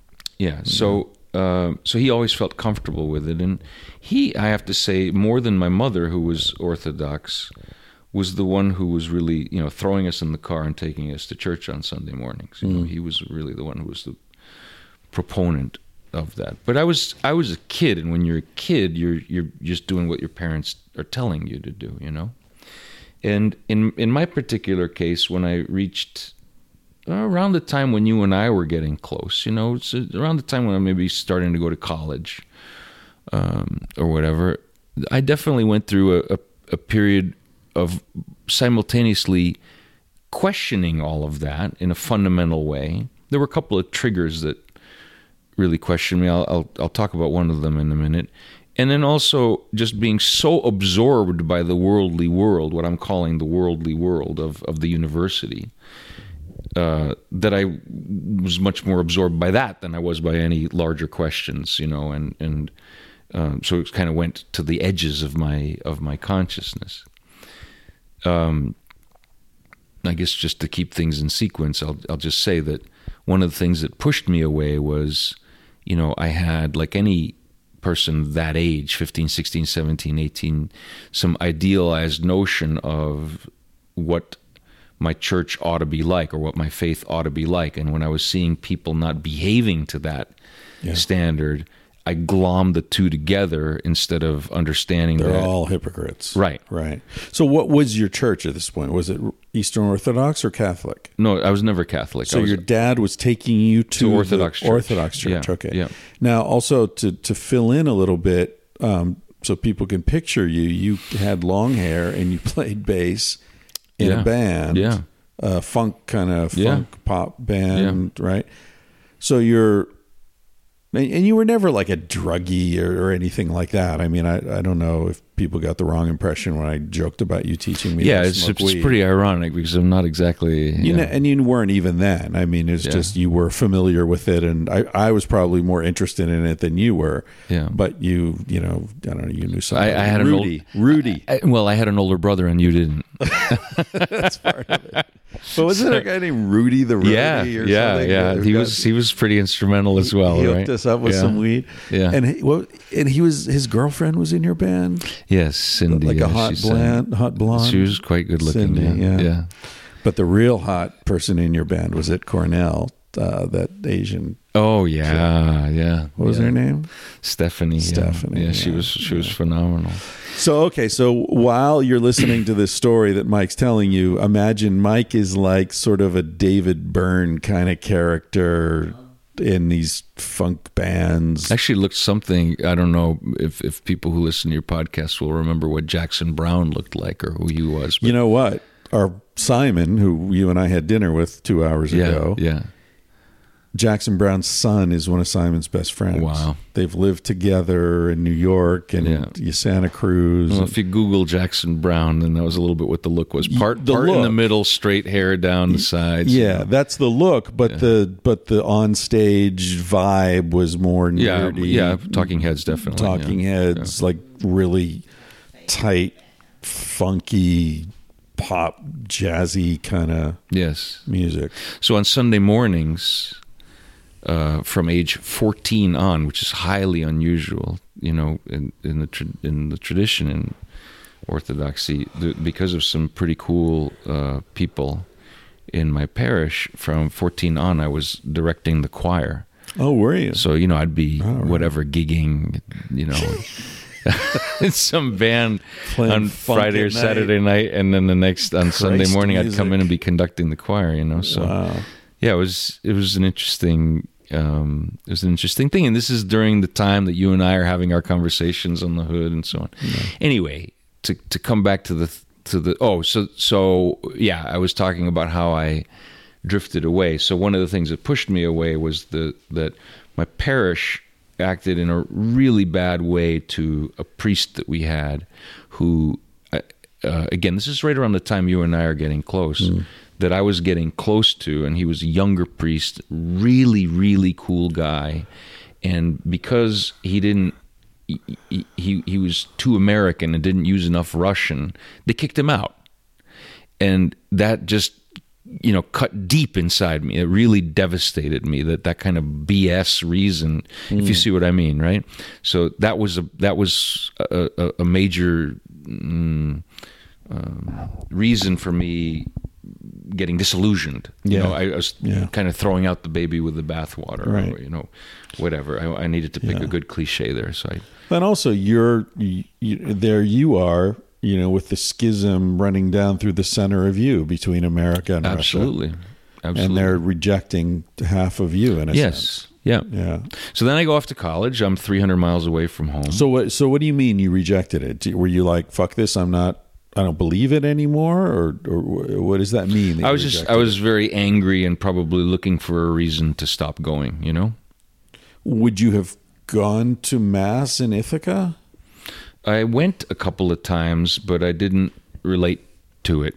So And there so I stopped going. There was an Eastern There Orthodox was church. there was a, a Greek town? church because the Greeks are also Orthodox, right? I remember the Savaki house. Yeah. Yes, there are a lot of Greeks in, in Ithaca, and so the, the the Greeks share the same religion, and and so I went to their church a couple of times, but I was kind of ripe to step away from it, and I stepped away from it really for the next decade, um, and just got thoroughly caught up in what I referred to earlier as the worldly world, and and um, that was the time when I then, you know, finished school, started my career as an engineer in Boston, living downtown, you know, living the dream, you know, and and uh, uh, transferred with that company to Paris. Spent four years in Paris. Transferred with them to outside of London. Spent three years there.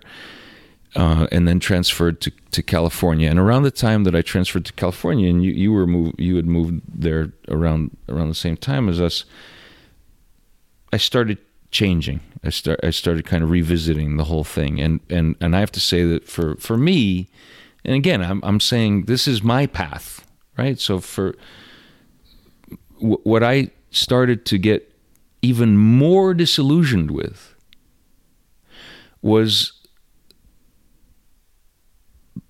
the depth and breadth of the BS of the materialistic consumerist The worldly world. worldly world. Right. So I'm like, this is supposed to be better. This is supposed to be the alternative. Hmm. And it's bullshit. It's 99.9% bullshit. So that's what got me thinking about, you know, what's real, what matters. And eventually, you know, uh, my my now wife moved out there with me.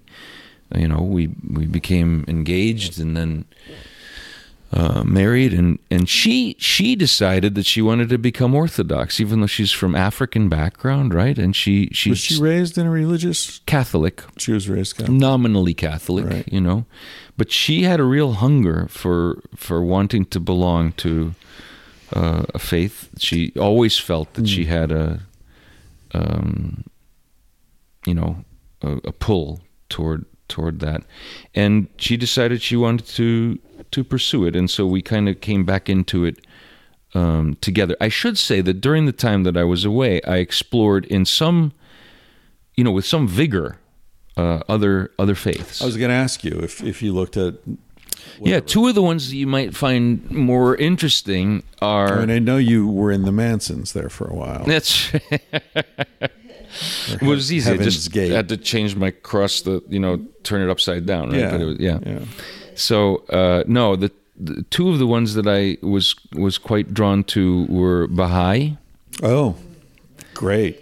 Very cool people in the book. and and a lesser known one from Vietnam called Cao Dai. So different, but but similar to Baha'i in the sense that, I, you know, if if some of your listeners know about either of these, you see the the linkage, which is I'm looking for some kind of a meta, all all, all encompassing Right. umbrella, like right? a non-judgmental right kind of that religion. accepts everybody and doesn't Yeah. doesn't say no you're all going to hell except this particular whatever Right. so um so that's that's what drew me to the to to those. And and they were they're they're both beautiful. They're both beautiful and and and have a lot to offer. And and i i sort of came to the conclusion for me personally that you know these are all imperfect lenses trying to explain things that are beyond human comprehension. Right. So you're trying you're you're trying to do the impossible. You're trying to through imperfect glass, you know, uh, create something that people can latch onto to to explain what is beyond everything. So it's a question of, of picking one. For me, it's a question of picking one. And ultimately, I came back to the one that that feels the most um, familiar right. you know to me. And and here i'll just spend a minute on on it is the second time around was different than the first time around right? Because the second time around now i'm 30 yeah. that's different than when you're growing up in Right. in a faith. And and the things that appeal to me about orthodoxy are that it's an unabashedly mystical faith. It's an experiential faith. Mm. It's not a legalistic faith it's not a transactional Right. faith and so it's it happens to be you know and I would I'd invite you know anybody who's interested to Google more on it. I mean, I think that a lot of faiths these days. uh, I'll I'll just I'll come out and say this: get a get a bum rap. I almost feel like, you know, and, and I'd ask people to, to to try to be honest with themselves about this. Why is it that we talk about Buddhism or uh, other Eastern or, or esoteric faiths, and we're able to kind of look at them with some reverence and and respect and think about how profound they are. But if we talk about Catholicism, I'll just use that as an example. It like elicits this this this visceral reflex negative reaction. You know, It's the butt fucking. so If I had to boil it down, I think that's that's the Yeah, I- Catholicism's big problem is the butt fucking and the hypocrisy. Well, my my contention is there's a lot of hypocrisy to go around. There's a lot of bad behavior to But, go around. but there are no Buddhists saying you're going to hell because you masturbate. There are no Buddhists saying you're going to hell because you had sex before you got married. I am sure that you wouldn't find you would it wouldn't take you too long to find, or it wouldn't take me too long to find something in Buddhism that you would find absurd or that you would Oh, have. sure. There's a lot of absurdity, but look, you want to call yourself a Buddhist? Call yourself a Buddhist. Nobody gives a shit. There's no central organizing council. There's no secret handshake. There's no initiation rite to you know with confirmation. There's no confession to try to like get some leverage over you so we can fuck you over the rest of your life. There's, I mean, there's definitely shit in Buddhism that's absurd and ridiculous, but the essential um, sort of operating principles of Buddhism are inclusive, accepting, um, tolerant, and chill. I, I feel like you're kind of proving my point for me right now. In other words, I think that there's an awful lot of good that went on today by Catholics around the world. Oh, I didn't disagree with that. and At all. and and I think there's and I'm not Catholic, Yeah. you know, and I, I picked them somewhat at random here, right? Right. Uh, that that there's there's a lot to their doctrine that, and again, the little that I know of their doctrine, which has a lot of positives associated with it, and there's No other stuff No doubt. that is hypocritical. And I, all I'm saying is that there appears to me in in the among the people that we circulate together with that there's like a bias toward one or against the other that I don't I don't understand frankly. You don't So- think that there's an objective difference between a Buddhism that, that accepts homosexuals without question, that accepts premarital sex, that accepts masturbation? You don't think there's a difference between that and a religion that says you go to hell for any of those things?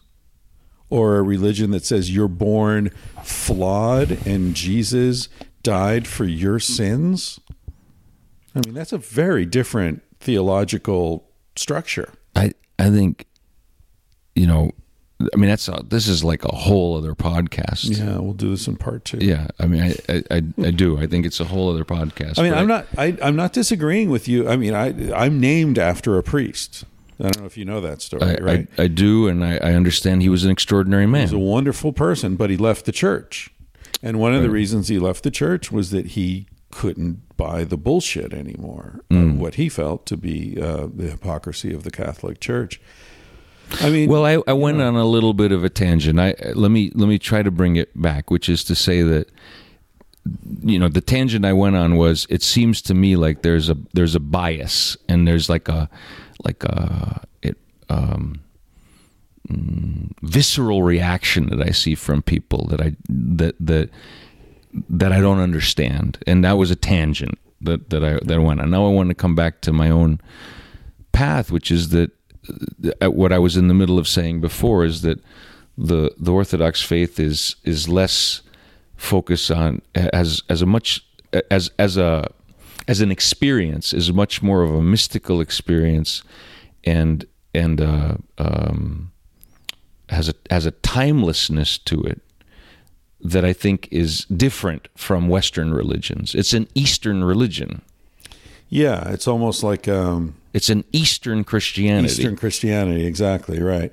Yeah, I mean, I I get that, and I get what you were saying about the the the impossibility of of comprehending or representing something which is by definition beyond comprehension, and that that's the sort of central enigma of um, of a lot of of religious approaches, and so any religious approach that I'm gonna have uh, any sort of um, no, I don't want to say respect. I respect them all to some extent, but that that I'm going to sort of relate to is going to have that acknowledgement at the heart of it, which is why a mystical approach makes sense to me.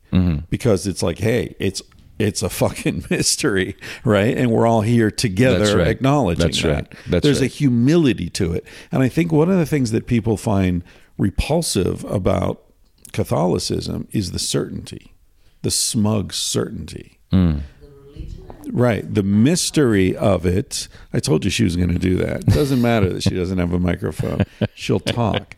The mystery at the heart of of any any sort of um, attempt to look at the universe, uh, you have to have humility there. Right.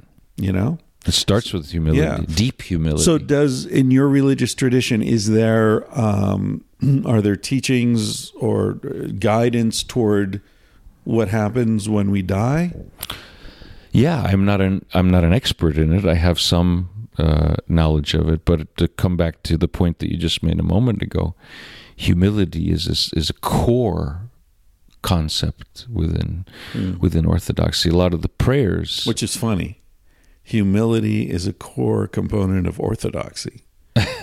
right? Because doesn't orthodoxy mean, in a sense, certainty and cor- correct worship, correct worship. right, which is which O- Ortho is correct, certainty, and dox, right? doxy is dox is glorification, glorification of God, right? But- correct Yeah. glorification. Yes. So we're doing it right. Yeah. Yeah, I mean, it's I don't know. It's like the Chinese humility. calling themselves the Middle Kingdom. I mean, what do you want me to? Yeah, you well, know? the Navajo. It's a name. Every, every almost every Nor- Na- Native American tribe's name, the Navajo, the Apache, the you know Lakota, whatever, it means the people. Right. Who Right. are you? We're the people. I, So don't know who I, you think are, that's the but- way to understand that that, Right. that term, you know. Yeah. So whereas you know, if it, I would, get- wow, now I'm going to sound like I'm bashing the Catholic Church, but the way the Catholic Church refers to itself is the Church. Right. It's like the Bay Area. There are a lot of bays, bitch. Yeah, yeah. The So tri-state area. so that's my journey, right? And that's where so I ended up coming to a place that I felt comfortable with because I I like that that feels right to me. The the the the, the mystical, Right. the humility, and you know even if it's aspirational, the rejection of the worldly world. In other words, mm-hmm. there- there's a there's a, a a phrase that's central to orthodoxy, which is uh, being uh, in this world but not of this world. Right. right? So um so that's my that's my journey. And that's uh, you know and and it it worked out great for me in, also in the sense that it it I was ready for that at that point in my life. If it, it- who knows? I'm 55 who knows where I'll be if I'm still alive at 75 I mean you know it's that that's kind of the point that I was trying to start with which is that everyone goes through their own journey and it's a marathon. If they you know those who are who are thinking people for whom it's it's worth it to spend time to think about what is your worldview? Why are we here? You know the the questions that we talked about before the difficult the questions that are so difficult to answer. And and that's been um, that's been my journey and and you know we we've used the theme of our friendship over the years. And there's an example that you said yourself that we've been in very different places over the years but we've had a mutual respect for each other's um, point of view. You know even in your you know you've become mellower in your in your old age as you've lost hair and it's turned white and you know and and both of us have gotten a little bit of a gut there me a little bit more than you and uh, when you were a younger guy, when you were in your teens or in your early twenties, you you had an edge to you. I mean, you were you you, you were quite. I was an asshole, is what you're saying. Um, that would be charitable.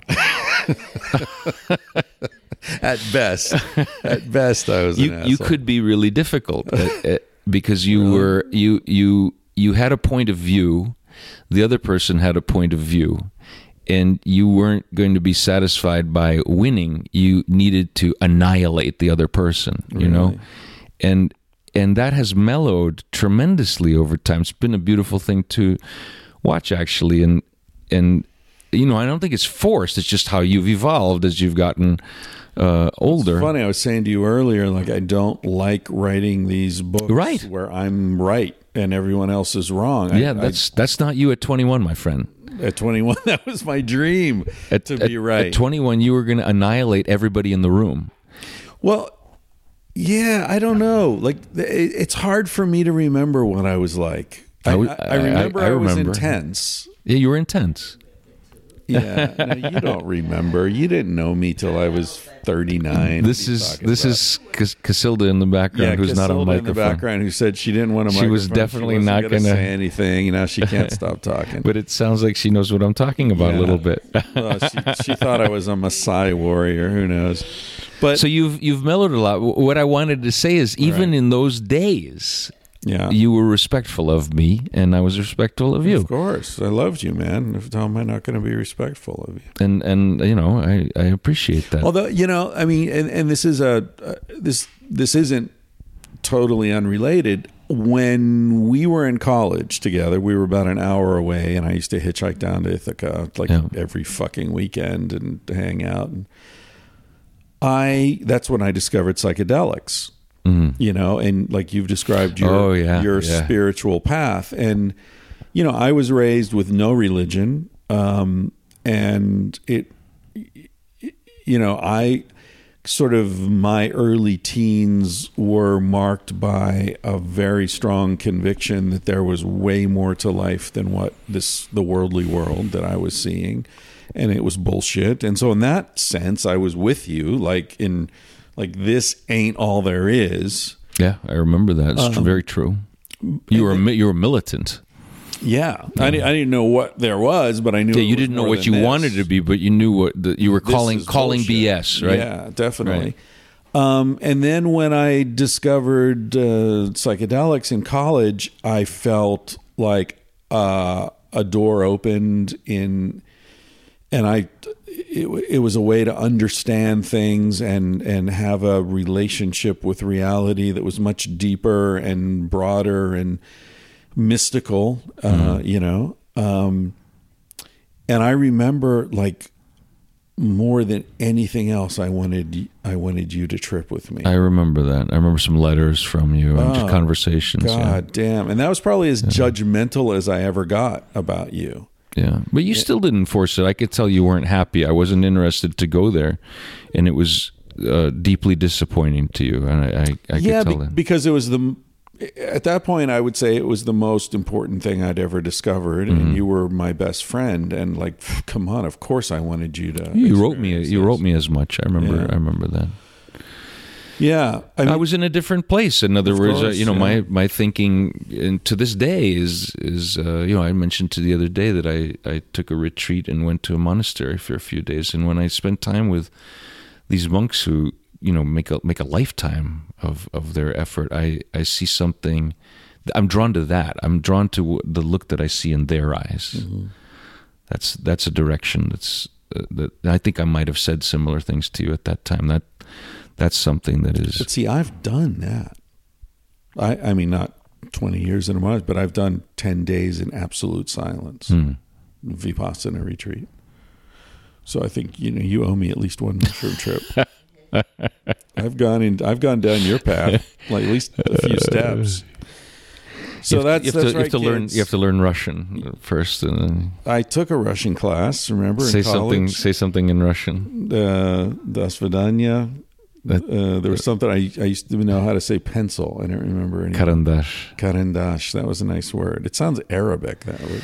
It's it's actually a ripoff from French. Russian borrows uh, as a language borrows very heavily everything from uh, trottoir, which means uh, uh, curb or pavement, which is the French word for it. Caran d'Ache is is a. Remember we were talking the other day about brand, or no, it was today. We were talking about brand names that become the actual word, like Band Aid, right? Simon's thing. Yeah. Right. Yeah. So Caran d'Ache is a, the brand of a pencil. It's a, it's either French or Swiss. I can't remember anymore. and Ah. it's the word for Oh, really? it's the word for pencil. The the word for for a train station is Vokzal, which is just a Russian mispronunciation of Vauxhall, which is they used to make locomotives, you know. So so Russian borrows a lot from from what's cool about Russian is they borrow from uh, you know, like uh, English borrows a lot from French, right? But Russian borrows equally from east and from west and from north and from well, there's not much north, but south. So there are you know Turkic words in, Yeah. in Russian and uh, you know uh, What about Chinese? Is there any sort of cross border stuff happening linguistically with Chinese? chai. You know, so cha Yeah, is uh, is tea, right? Tea, yeah. That's that's the first one that comes to mind. Next time, uh, next episode, we should talk about your travels because one of the things we haven't even touched on. Yeah, we didn't even is go that there. You and I were like, I'm way ahead of you now. one, is one of the few few areas where you and I have ever been competitive. Was like who's been to more countries Tomorrow morning. tomorrow morning. Yeah, we can do it tomorrow morning. We can do it tomorrow. I'll be fresher than I've been Part for two, this. a little less drunk.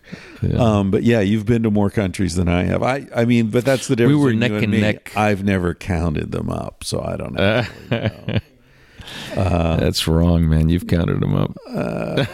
I think I counted just. All right, who slept with more women? That's a lot easier. That's, that's a lot easier. We'll leave that to your listeners. Yeah. Um, yeah. All right. So it's late. We've been doing this for almost two hours. I, I think we can we can roll it up here. So we can yeah, do it again but- sometime. Oh, do, like tomorrow morning over breakfast. Yeah. Yeah. Cassie and I are about to leave for a month on the road. Mike's going to get all monastic in our apartment here. There's some mushrooms in that drawer right over there, Mike. Um, Yeah, yeah. you can uh, you can hit those, and we'll we'll talk about that on the next episode. so that's right, ladies and gentlemen. My very best friend has never taken mushrooms or any sort of psychedelic whatsoever. I, what does that mean? And but he's very mystical. He is a mystical motherfucker. There is no doubt about that. Thanks, Mike. I appreciate. Mike. Mike didn't really want to do this, but I talked him into it. I'm glad I did. Thank you, man. A pleasure. He said, Baby, what's a big deal? Feel what you wanna feel. Say what you wanna say. You're gonna die one day. For example, I could kiss you just because I want to. What's the difference if you turn away? I'm gonna die one day. Why do you waste your time thinking about your reputation? Trying to meet an expectation, wondering what they're gonna say.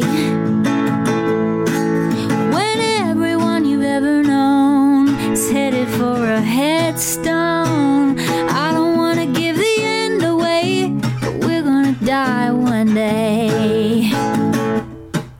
Your body is an animal, doesn't ask for much. A little music and a soft touch. Why don't you let it out to play? Your heart is in a bird cage, singing in your chest. You wanna shut it up, but give it a rest. You're gonna die one day. Why do we waste our time thinking about a reputation? Running from a confrontation, wondering what we ought to say. When everyone we've ever known is headed for a headstone,